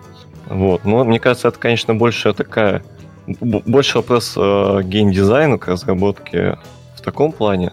Но мне кажется, что э, идея нужно, механики, которые описаны в идее, нужно проверять как можно раньше, понимать, что они э, непригодны для жизни или наоборот э, хорошо себя показывают, проверять э, на прототипах, как эти механики э, друг с другом взаимодействуют и так далее. Я бы здесь добавил, что единственное как бы отличие, ну, по вопросу непонятно, демо это прототип или нет. То есть главное, ну, если... Да, это смутило немного. То есть, если это именно э, цель получить демо как демонстрацию того, что идея работает, то это одно, да. Если прям демо готово, продукт, то другое. Ну да. Присоединяйся к предыдущему оратору. А, следующий вопрос. Unreal Base под PC требует много дискового пространства, больше полутора гигабайт. И это тем более актуально для mobile. Вопрос, можно ли уменьшить, и если ли можно вкратце, что для этого делают? Я так понимаю, это вопрос по оптимизации размера билда. Да, есть, как ни странно, такой миф, что типа анриловские игры жрут много места, особенно под мобилки. давайте использовать Unity. А, это отчасти миф, отчасти правда. Минимальный вес билда, конечно, у Unreal чуть-чуть повыше, я доводил до 30 мегабайт, насколько я помню, а Unity минимальный, по-моему, 12 или 14 мегабайт был. Но по факту... А что этот билд делает? Так, в том числе, если с него, в нем ничего нет. Да, он ничего нет, он просто есть. Он запускается, и все. Вот э, мы сейчас говорим про минимальный билд. А, я не знаю, почему как бы вот эта метрика попадает и ей меряются для чего-то. Я, честно, не знаю. Потому что больше всего как бы, ну, в любом билде э, едят ассеты. И неважно, какой у вас движок. Ну, то есть э, ассеты, они что в одном движке, что в другом движке, примерно в одних и тех же форматах. И жрут текстуры, жрут меши, жрут лайтмапы, да, самые текстуры. А, и если вы возьмете один движок и в него положите 100 килограмм ассетов, или в другой движок вы в него положите 100 килограмм ассетов, это будет те же самые 100 килограмм ассетов. Э, каких-то других... Просто там... откуда в вопросе такие цифры про полтора, полтора гигабайта? Может быть, он просто берет какой-то демо... Э, Именно. Какую-то демку анриловскую, которая, может быть, поставляется вместе с э, движком. Именно. Собирают ее, она получает пол, полтора гигабайта, у человека волосы дыбом. Да, да, да. Чаще всего именно так. То есть э, люди создают как, как из там анриловского шаблона и начинают паковать. Вместе с этим пакуется огромное количество всего лишнего. И более того, паковать, например, в development mode то же самое. Development mode ест гораздо больше места, потому что там очень жирный бинар для отладки и так далее. То есть, э, поэтому вот что для этого делают, чтобы уменьшить билд, просто смотрят, а что попало в этот билд. Вы это используете или нет. Есть такая прекрасная утилитка, Space Sniffer называется. А, я ее лично использую. Мы работаем под мобилки, для нас это актуально. Еще раз, как называется? Э, Space Sniffer. Space Sniffer, окей. Okay. Да. А, я вот именно этой тулзой смотрю, что у меня попало в билд. То есть, как я делаю? Собираю билд под мобилку, э, э, чаще всего отключаю упаковку в pak-файлы. В Unreal есть такой режим упаковывать в pak-файлы. Это отключается в этом случае. Отключаю его. Получаю там ипашку либо APKшку. Разархивирую ее любым zip-архиватором и смотрю, что у меня внутри какие ассеты попали, какого они размера занимают. А, об этом, по-моему, даже как-то доклад какой-то читал. А, потому что чаще всего туда могут попасть ассеты, которые вам не нужны. Либо могут попасть ассеты, например, вы поставили высокое сжатие там, текстуры какое-то, которое не должно быть такое. У вас там текстура одна там на 32 метра прилетела. Просто ну, после того, как вы получили вот этот слепок, надо просто аккуратно посмотреть, что это за ассеты и почему они такого размера и ответить именно на эти вопросы. И почему они попали в билд. Соответственно, ответив на эти вопросы и приведя размер каждого ассета к адекватному состоянию, а, размер билда будет небольшим и не больше, чем у любых других игр или любых других движков. То же самое актуальное для десктопа. А, второй Владимир, что вы делаете для... Да, мне на самом деле тут особо нечего добавить, потому что как я уже рассказывал с предыдущих работ, это не, не особо был важный аспект, да, а тут а, размер билда тоже не столь критичен, но за референсами мы следим по другим причинам, опять же, ну, по этим тоже, но и по тем, что касается open world, чтобы поспевать за тем же стримингом и так далее, нужно следить, что в памяти, почему оно здесь и так далее, почему он тянется. Вот. И да, тоже прибегалось, прибег... Э, приходилось прибегать к тому, что распаковывать эти паки, смотреть, что внутри, почему оно там. Что ты такое, как ты сюда попало. Да, и кто это сделал. Кто, я, кто это сделал? Хорошо, следующий вопрос. Э, хотелось бы послушать, с чего начать новичку, помимо туториалов, софт-сайта и какие навыки требуются, чтобы устроиться джуниором в SG геймдеве. Имеется в виду, наверное, джуниора на программистом, если ну, тут сильно зависит от того, кем, да. Да, ну, да, да, допустим, джуниор-программистом. Unreal. Если говорить именно про программистов, э, на мой взгляд, очень важно иметь базу. И под базой я понимаю эм, банальную векторную математику. Есть прекрасный курс на YouTube, там, математика для гейм-девелоперов, только на английском я сейчас не помню. Если интересно, я потом, может, кину к подкасту там ссылку куда-нибудь. А, там целая серия, которая рассказывает, как вообще работает математика в мире геймдева. Простейшие задачи, как определить, вы смотрите на персонажа или нет. А, справа он у вас стоит или слева он стоит, какое расстояние до этого персонажа, как это работает, да, то есть э, все вот эти вот вещи, а, то, на чем базируется вообще любая игра, надо знать если джуниор знает банально математику, как ей пользоваться, да, как найти ближайшего персонажа, это уже и, ну, знает это и математически, и инструментально, как это построить, как построить функции, этого уже достаточно, чтобы искать работу. А, к сожалению, джуниор вакансий в любом случае мало. Их очень мало по, даже, там, можно сказать, политическим причинам. Да? Вот, обучение джуниора могут крупные компании в момент роста когда не хватает кадров, когда не хватает людей, ты их просто обучаешь. В любых других ситуациях э, джуниор это ну, не та вакансия, которую открывают компании. У нас, вот, например, есть открытые вакансии, но у нас нет открытых вакансий джуниоров, потому что мы не можем себе позволить именно сейчас обучать людей, а, решать какие-то такие задачи. По большому счету, понимание вот этой вот мат-базы, начнем с простой векторной математикой и знания инструментария хотя бы на уровне вот, туториалов с официального сайта, этого уже достаточно, на мой взгляд. И мне кажется, что лучше всего вот все эти знания накапливать не в теоретическом виде, а какие-то свои собирать, а, опять же, проекты, которые будут эти знания на практике использовать. Да, Потому это что, обязательно. Да, если ты одно дело прочитал, что вот есть там векторное произведение, скалярное произведение, и, и все на этом, то оно не особо поможет. То есть нужно... Мне сразу флешбеки задачи. По, университету. Я, конечно, уже ни черта не помню, но... Вьетнамские флешбеки, да? Да, да. Это так тоже такой вопрос, типа, ну, там, один из вопросов, что такое кватернионы и зачем он используется. Я часто его задаю людям, которые ну, либо только приходят и программистам, а, называется «Помню ли я, как считаются кватернионы вот, вот сам вот так руками?» Нет, не помню. Но зачем они нужны, знать хорошо бы, да. А, и здесь то же самое, как Володя сказал, то есть э, знать... Вывалит гад. Да, вывалит гад, вообще злые там. Надо, как бы, вот я о чем говорил, то есть надо не только знать мат-базу на уровне, но и инструментарий. А инструментарий знать, это надо его, ну, ручками пощупать, потому что когда ты приходишь на собеседование, и, ну, в нормальной компании тебя будут собеседовать люди, которые в этом разбираются. Соответственно, как бы у них сразу же появятся, а, вопросы дополнительные к тебе, б, понимание, ты это на самом деле трогал, или ты вот статью прочитал, или урок посмотрел. Потому что посмотреть урок и не сделать руками чуть-чуть больше, посмотреть куда-то вширь, тебе особо ничего не даст. Но ты научишься вот, вот делать конкретную задачу X. В геймдеве не бывает конкретных задач X, ровно как в том ролике. Чаще всего это будет задача X, но с нюансом. Если ты вот эти нюансы, шаг в сторону, шаг, э, э, это расстрелы, справиться, рановато идти джуниором. Ты должен сам попробовать, хотя бы вот на каких-то вещах набить шишку. Потому что если как бы вот нанимать джуниора, да, период. А, первый же вопрос будет, покажи мне подпроекты, которые ты делал. Что ты в них сделал как бы вне того, что написано в туторе. То есть, что ты попробовал сделать сам. В этом плане даже любой проект, который ты написал с нуля сам, любой, неважно, какой-то он с глюками кривой выглядит там, не знаю, как угодно. Если ты на программиста идешь, какая разница, как он выглядит, да? Но ты его сам сделал. Потому что можно будет открыть код, открыть блюпринты и пообщаться предметно. То есть, если у человека есть голова на плечах, он готов расти, он готов разбираться, да, это клево.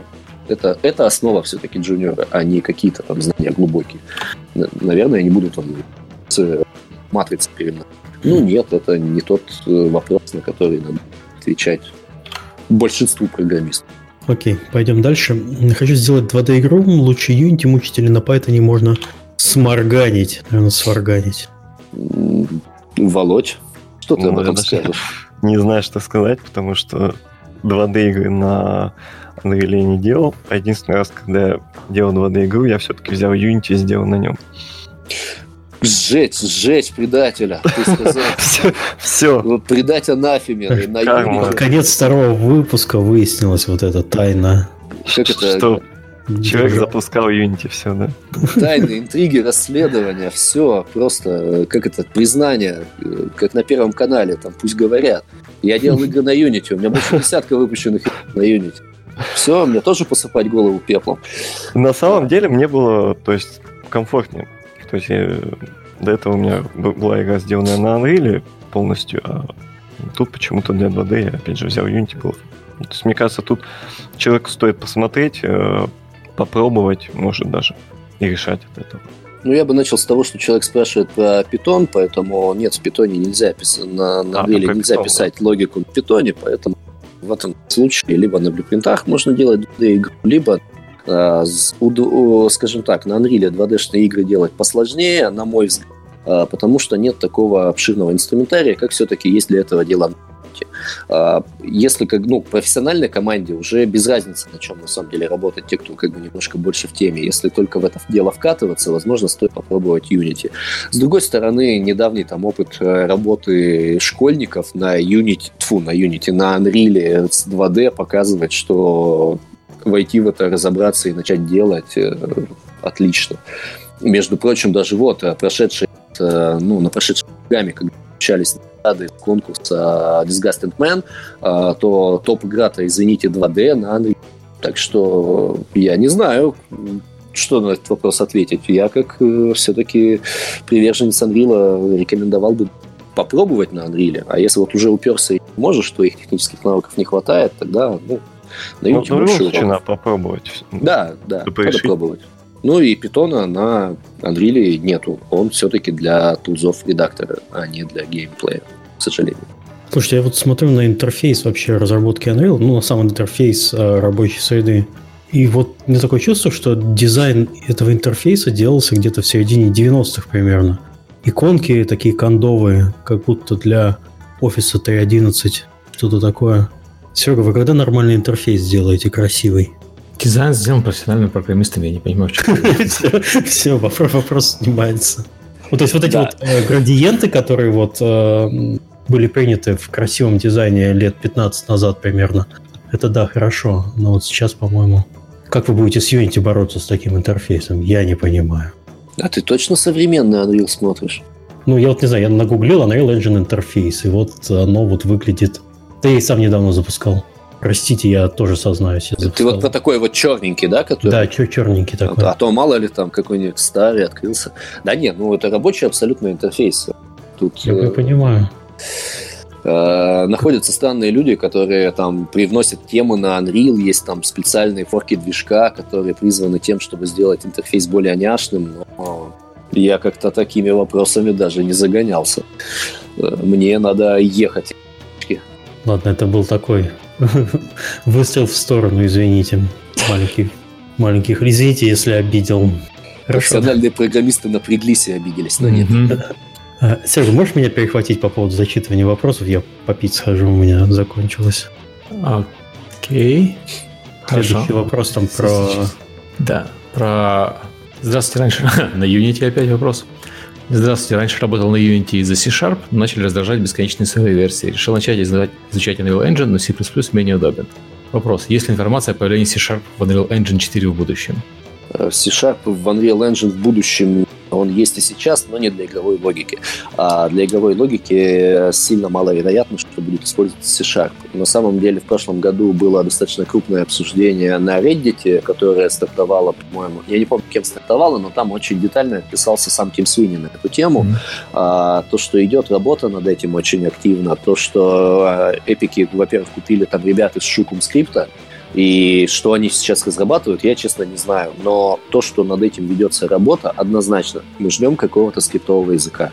Появление скриптового языка в Unreal для игровой логики ждут все. Но это, ну, 99%... Ну, ты, ты сейчас называешь, э, ты, ты понимаешь, человек хочет C-Sharp, а не, а не, не просто скриптовый язык. Скриптовый язык да, C-Sharp, скорее всего, его не будет, 99% его не будет. Это очень Для... много технических сложностей, чтобы он там появился. Как э, плохой программист, я могу сказать, что C-Sharp Основное преимущество это ну, memory collector, который в Unreal Engine строен. А, именно это как бы самое главное, почему C-Sharp любят начинающие программисты. Ну, отчасти да. Но плюс еще у C-Sharp все-таки есть вещи, которые э, позволяют писать э, игровую логику более гибко и более легко, я бы сказал так. Определенные корутины, э, связано как раз-таки с, с мультитредовостью, связано с тем, что C-Sharp уронить гораздо сложнее. Mm. То есть все-таки, несмотря на то, что garbage коллектор в Unreal-то есть, но те же самые правила Unreal. И вот эта вот как бы фишка Unreal, что у тебя произошла ошибка, надо все крашить, как бы грустная ошибка. Все-таки игровая логика, она с багами всегда. Как ты не mm-hmm. проверяй, баги есть, были и будут.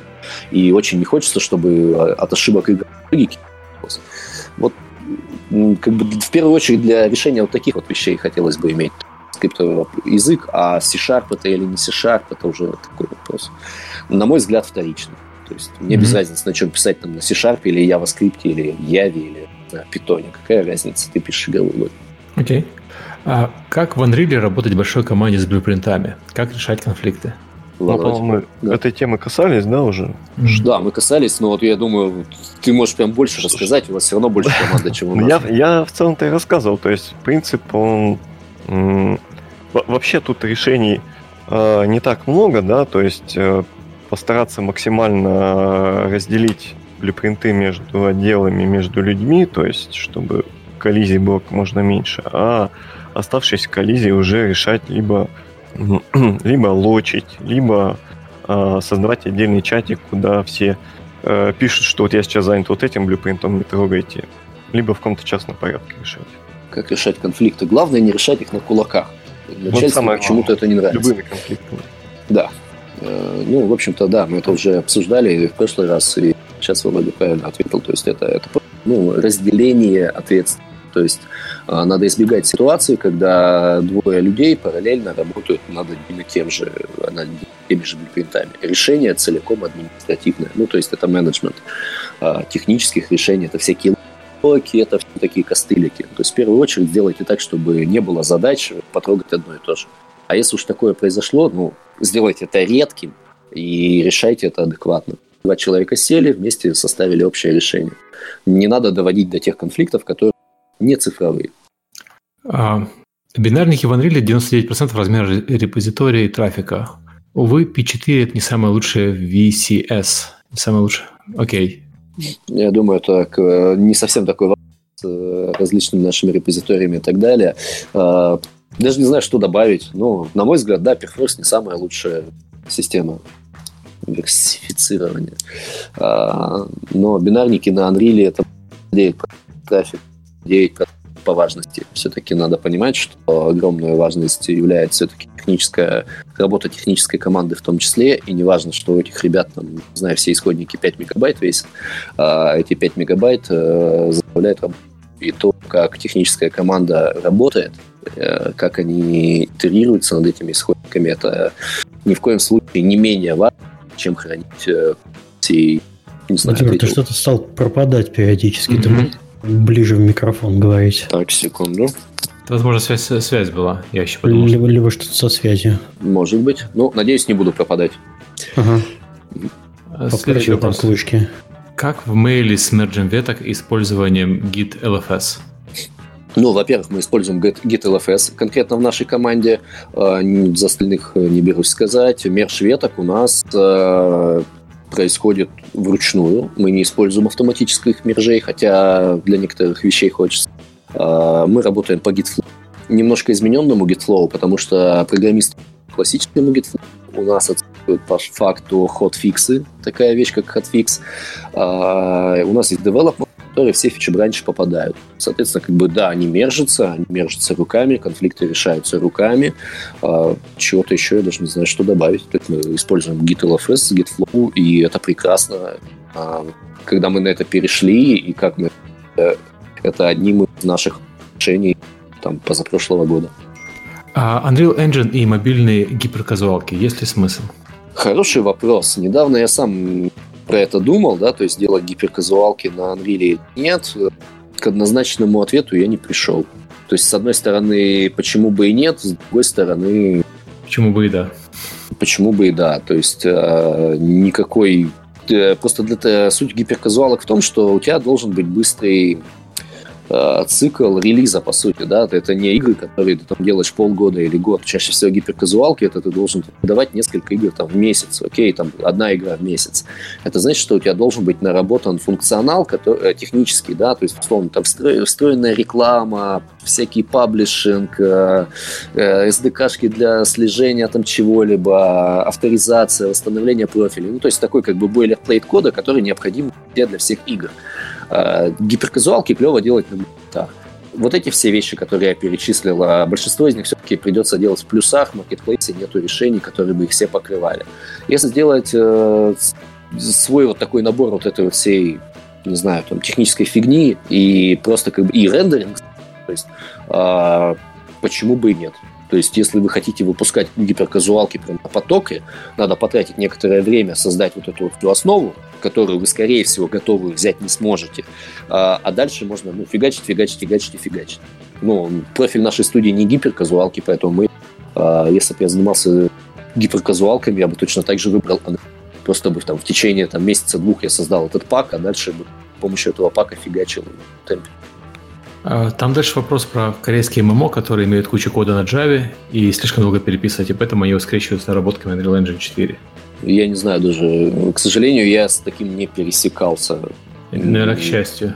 Да, наверное, к счастью, чтобы как бы серверный код был на Java, а клиентский на чем. То есть, наверное, как-то люди с этим скрещивают, но как это, I'm generally scared about it. То есть, uh, поэтому я такого не касался, об этом не слышал и не очень хочу касаться.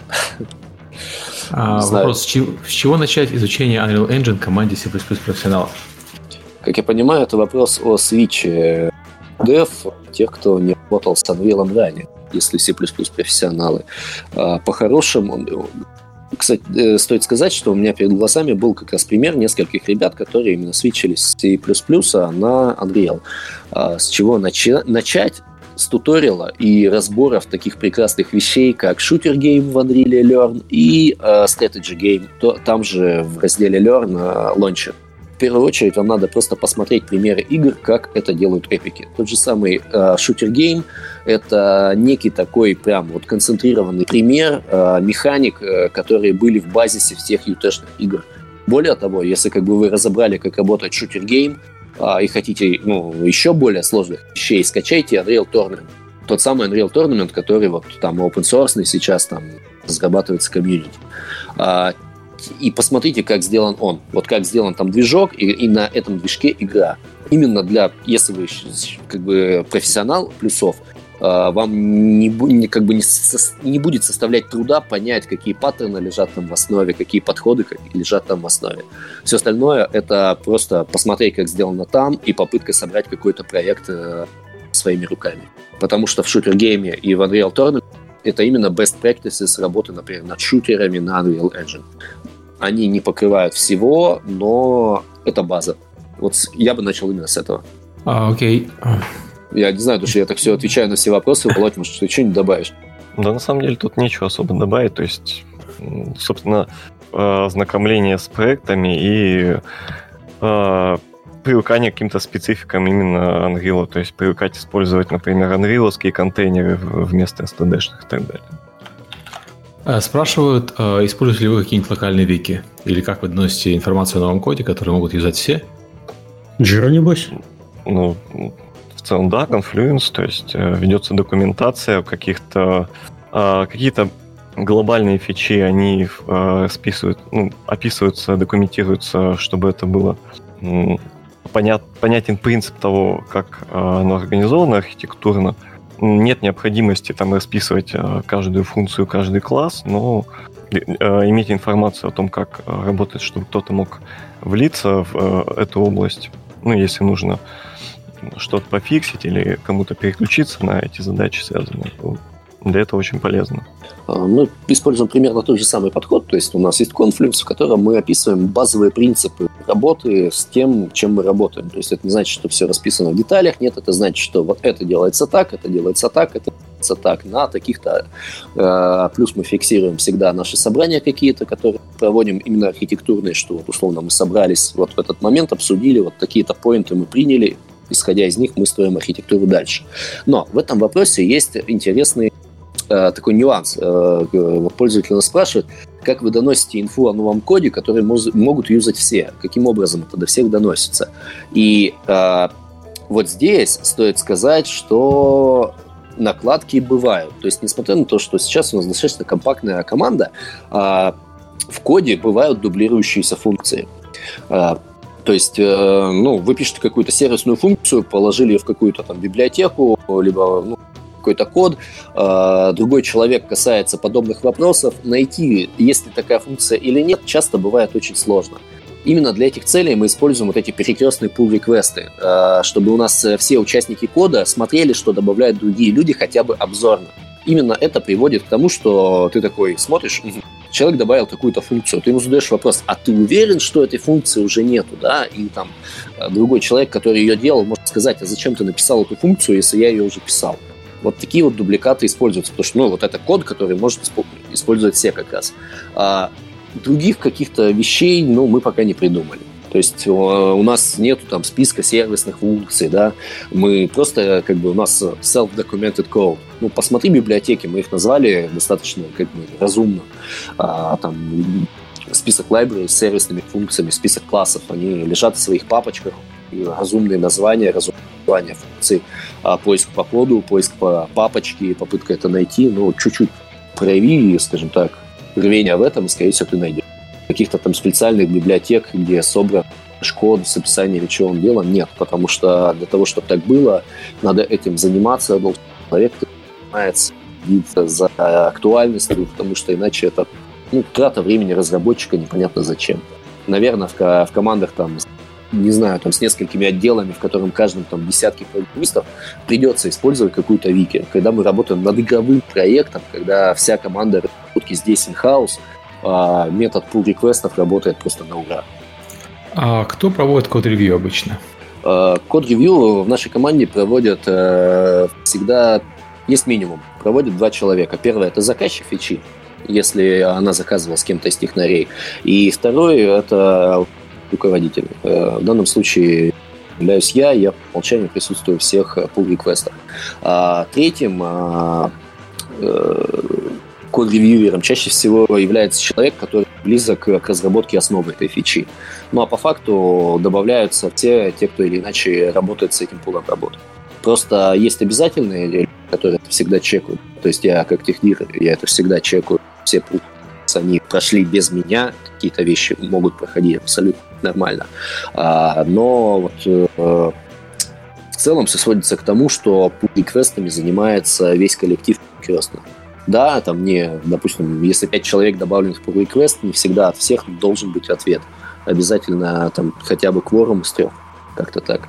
Ну, то есть э, у нас нету таких разработчиков, кто, а, не проходил бы request, б, не проводил request. В этой системе участвуют все. Так, там дальше вопрос, поскольку у вас тех артистов э, в Unreal Engine, я не знаю, хотите ли вы на это отвечать? Такой вопрос звучит. Ну, я думаю, мы упоминали уже это примерно, так что... Володь, сколько у вас тех артистов? Да, контакты, пожалуйста. Всех имена и контакты. А, я уже так это, сказал, имена, контакты. Я не буду говорить на паб. Володя все знает. Да. А, да, вот я могу ответить, сколько у нас тех артистов. У нас ноль тех артистов. Да, Володя, у нас ноль. А, к сожалению, ну вот у нас есть открытая позиция тех артиста. Мы радостно ждем адекватных людей. Если есть человек, который умеет в, в техарте. Мы ждем с распостертыми объятиями всегда связаться со мной. Я контачу с HR, я не знаю, как у нас там висит э, официальная вакансия. А мы эти вопросы решаем прямым контактом наших технарей и оптовиков. Э, за счет того, что у нас, в принципе, на текущий момент очень компактная ядро команды, решается именно. Алло, ты пропал опять? Да, я, за, я закончил мысль. А, закончил? Окей. Да. Я привык, что ты пропадаешь. А, следующий вопрос. Что нужно знать, уметь, чтобы быть тех-артист а, в Unreal Engine? Эм, я бы перечислил такой список. То есть вы понимаете, э, что такое полигоны, что такое вертексы, как они рендерятся, что такое материалы, что такое дроколы, а, что такое э, шейдерные инструкции, их количество и зачем они нужны, что такое бюджет э, полигональный, что такое бюджет под роколом и, в принципе, как это все взаимосвязано. И еще хорошо бы сказать, как работают эффекты. То есть, по большому счету, техартист это некий такой джен специалист широкого профиля по техническому, по тому, как арт работает в реал-тайме. То есть как это рендерится, какие пайплайны проходят внутри, в каком порядке это применяется и выводится на экран. На мой взгляд, вот это основа. В целом, да, основное это понимание пайплайна рендера. И мне кажется, еще также важно это умение э, ну, запрофайлить, понять, э, что из э, перечисленного там превышает лимиты, что влияет на то, что падает производительность и так далее. И еще немаловажный фактор, об этом очень любят писать в разных вакансиях, но по факту об этом никто не задумывается. Очень важно для технического, для техартиста быть э, коммуникабельным, потому что очень важно в его работе это именно коммуникация между техническим отделом и артовым отделом. Техартист не может быть неким таким сидящим бобырем, да, который сидит и не общается с другими людьми. Нет, вам надо понять, что хотят художники и что нам могут программисты или чего они не могут, что еще важнее, что те, что другие. И исходя из этого, как бы наладить диалог и посмотреть, где косячат одни, где косячат другие, где есть запасы у одних, где есть запасы у других и так далее. То есть, если вы этого не можете, да, то есть, ну, техартист не может такой радостно все посмотреть и выдать какие-то цифры. Нет, ему надо говорить, обсуждать, и это очень немаловажный такой фактор в работе техартиста. Потому что, ну, желание убить друг друга у художников и программистов иначе появляется достаточно часто. Одни говорят, что мы хотим красивое в 150 тысяч гонов, другие говорят, «А, мы знаем, но у нас это тормозит. А, ну, как-то так. Берут и режут эти.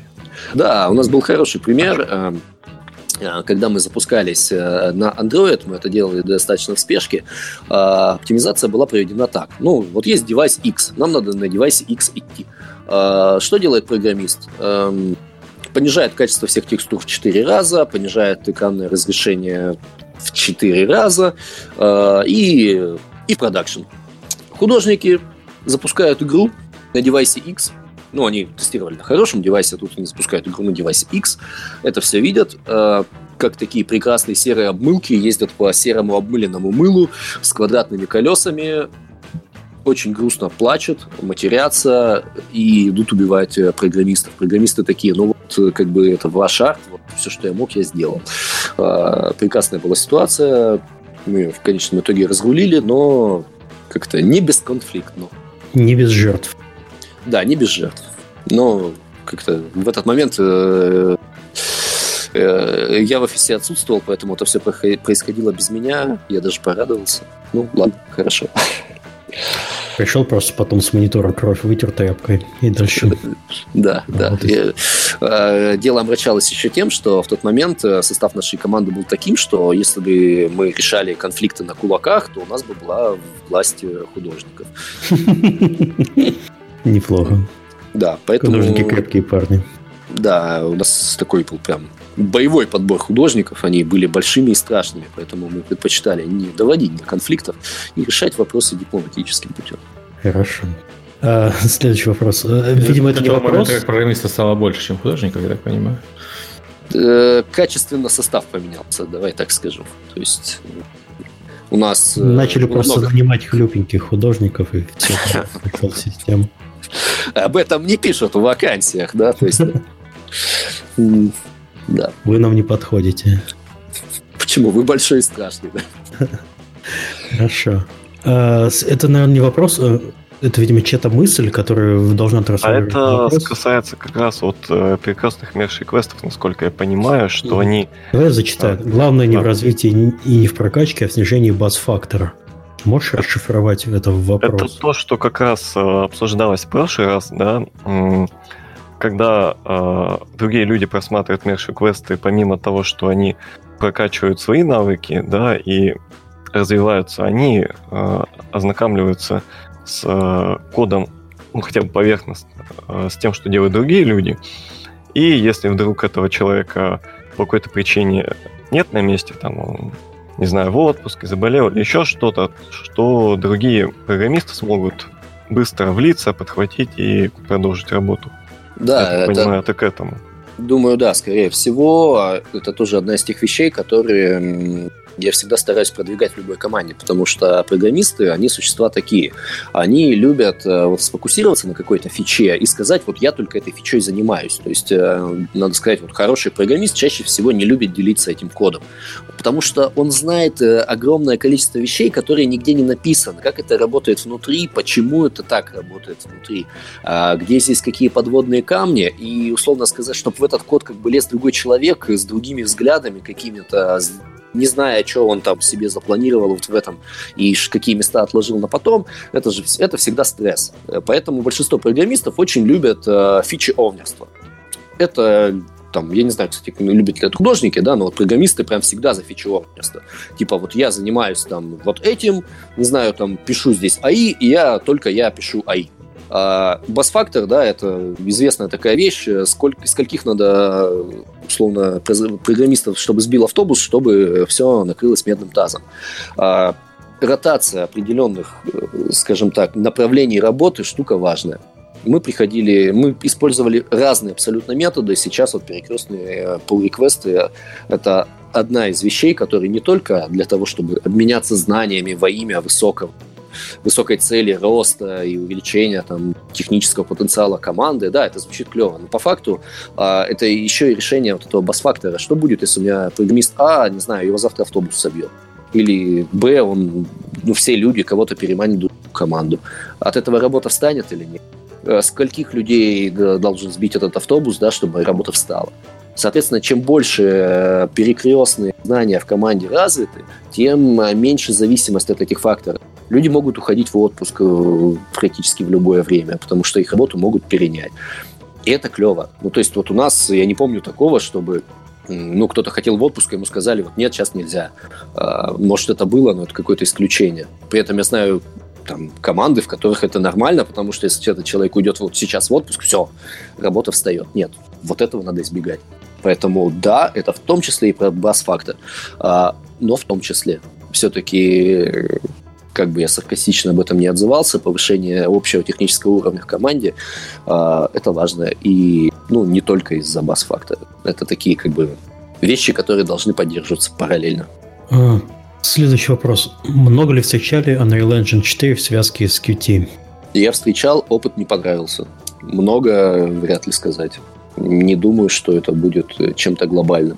Все-таки стоит на том, что даже для расширения редактора или вот тулзов использовать э, Slate, в первую очередь Slate, даже не UMG, и при все принесения Qt со стороны, ну, они странные и непонятно для чего.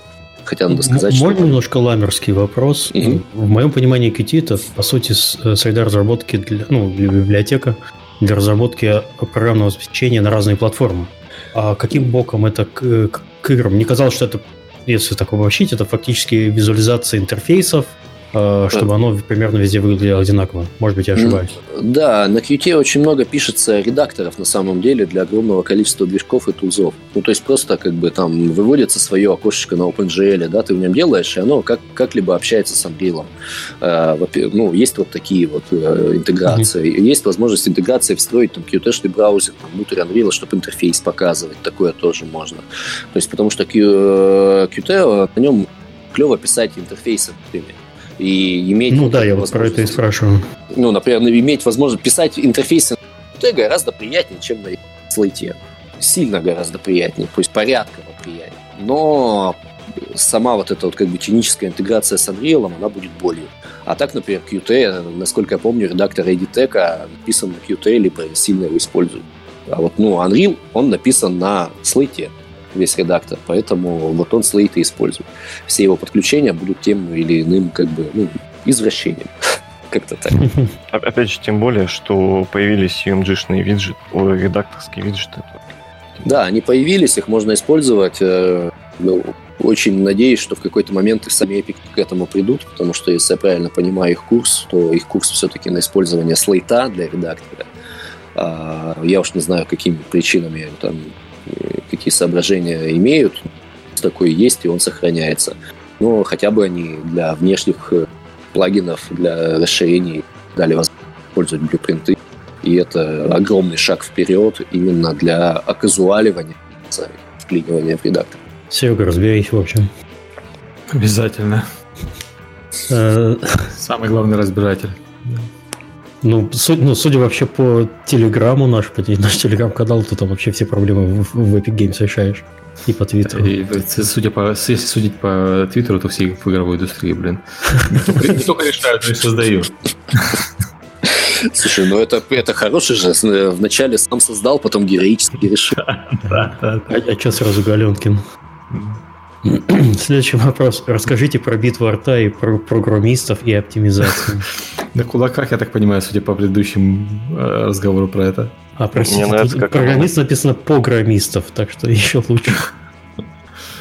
Все просто, программисты приходят, устраивают погром, дальше художники. Громят арт и все. Да, да, а во всем виноват Галенкин тогда, будем считать так. А, по факту мы этот вопрос разобрали немножко раньше, да, то есть... Уже а, несколько раз, по-моему, даже. Да, да, то есть, ну, оно всегда есть. Художники хотят всего и сразу и много и в арте, часто не имея на то технических а, знаний давай так скажем. А, программисты от этого ужасаются, и тут начинается огромное количество воды э, и всяких э, левых, э, как бы это сказать, людских решений из разряда «кто виноват?». Да? То есть художники будут говорить, какие криворукие программисты, программисты будут говорить, какие криворукие художники, без конкретных аргументов это всегда просто перекидывание вот такого мячика непонятного. То есть надо это решать системно, надо это решать э, цифрами, надо это решать просто как бы ну, вот, э, путем надо составления демонстрировать, то есть показывать, да. да, что смотрите, мы а, у нас там было столько FPS, да, мы взяли, выкинули часть там лодов или еще что-то, раз в два раза выше. Ну, Давайте общем, да. под эти требования и так далее. То есть без э, конкретики это все никакого смысла не имеет. То есть без конкретики, без конкретики это как раз и будет битва. А все должно решаться с конкретикой. То есть э, арт-отдел должен конкретно показывать, что вот здесь нам эта вещь важна. А те, кто отвечает за оптимизацию, ну, в данном случае это программисты, они объясняют, что вот такие у нас есть ограничения, и мы должны в них помещаться. Ну, в общем, да. Окей, следующий вопрос, он довольно большой. За свой опыт разработки я сталкивался... Это скорее жалоба, чем вопрос, если честно. За свой опыт разработки я сталкивался с компанией, где view уровня работает, окей, мержим, отправляем тестерам. И компанию, где за каждый пробел, за каждый символ, название, строку э, сортированную, немного иначе делают комментарии в мерже и могут из-за группы таких вещей развернуть мерж. Неважно, что работает. А у кого какое отношение к этому в компании? Володь? Ну, я считаю, что нужен какой-то баланс. То есть, э, если ну, вообще, соблюдение того же naming convention все-таки это важно. А, ну, тут, тут упоминается, что... Табы или пробелы? Давайте сразу к главному. И, и устроим еще одну битву помимо арта и программистов. Да, конечно, табы, ну, в смысле. Вот. А... Все. Владимир покидает чат. а, вот. А в целом, если э, смотреть не просто там работает ок или э, докапываться до того, что каким образом это реализовано, да, тут э, это может зависеть от, от ситуации, да. То есть если это какая-нибудь там тулзовая вещь, которая, грубо говоря, не, не насколько хорошо и правильно, ну, не, не то, что она работает, выполняет свои задачи, и неважно, что где-то там чуть не оптимально, да, или это какая-то вещь, которая там вызывается э, тысячи раз затик, и ее там важно оптимизировать и так далее. А у вас кто-то отвечает вот за вот это, за convention, за naming convention, за стилизацию кода? Кто-то ходит с линейкой и бьет по рукам? Ну, мы посмотрим же квесты, мы видим, если кто-то... Ну, а, в принципе, кстати, я не знаю, как у вас, Вов, мне интересно, насчет naming convention. А, вы Unreal используете naming convention? Есть святая Библия, которую эпики принесли нам вот, и опубликовали. Да, Конечно же, мы пользуемся Unreal Naming Convention, хотя не полностью. А, использовать Naming Convention движка — это офигенно, и это ну, правильно, потому что когда приходят... Иначе перемешка у тебя будет в коде. Да, это ужасно в перемешку. То есть э, есть такой пример, я забыл, Spine, по-моему, ну вот эти вот, которые редакторы для 2D анимации написали наконец свой плагин.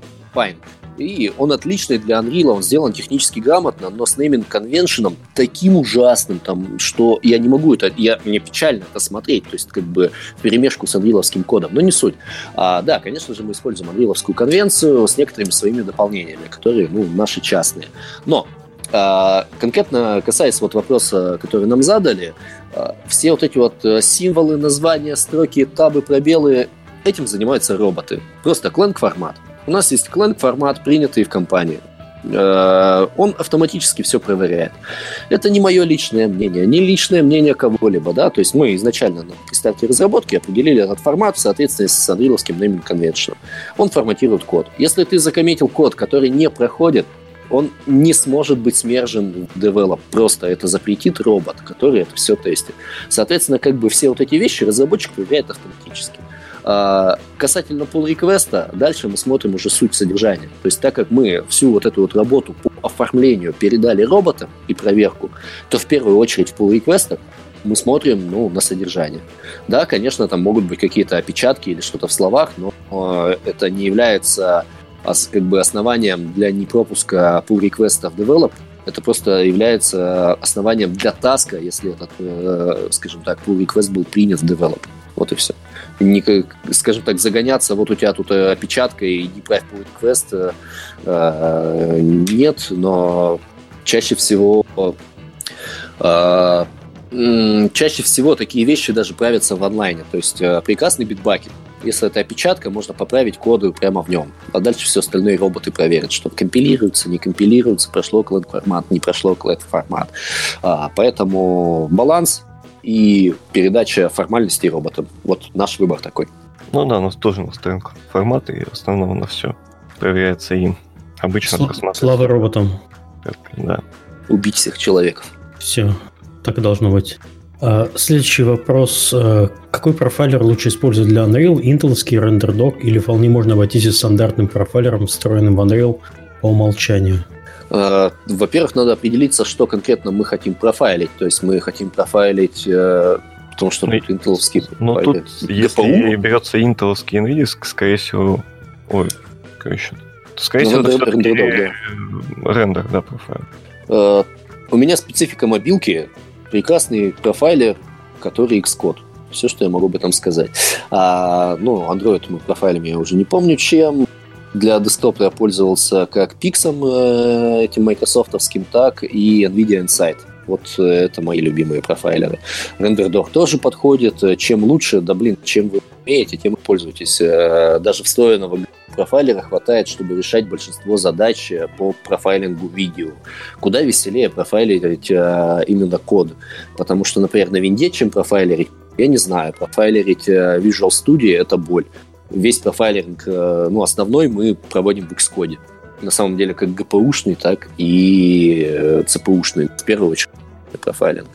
А касательно вот, ну, вот этих вот рендердоков там и прочих, это настолько, на мой взгляд, судьба, что в чем получается, в том лучший профайлинг.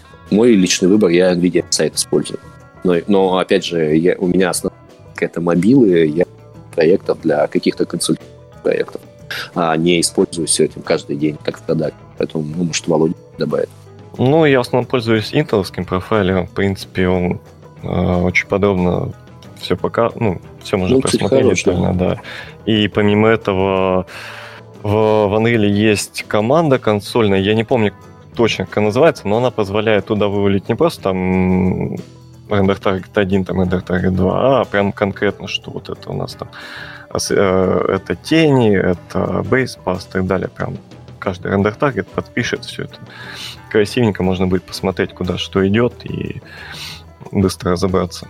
Да, а один из главных вопросов, на самом деле, профайлинга решается все равно на ЦПУ.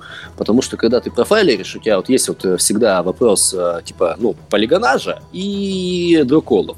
Unreal в своей стоковой комплектации, скажем так, не может ответить тебе на вопрос, что тебе создало этот полигонаж, что тебе создало эти дроколы, какие объекты тебе создали это все.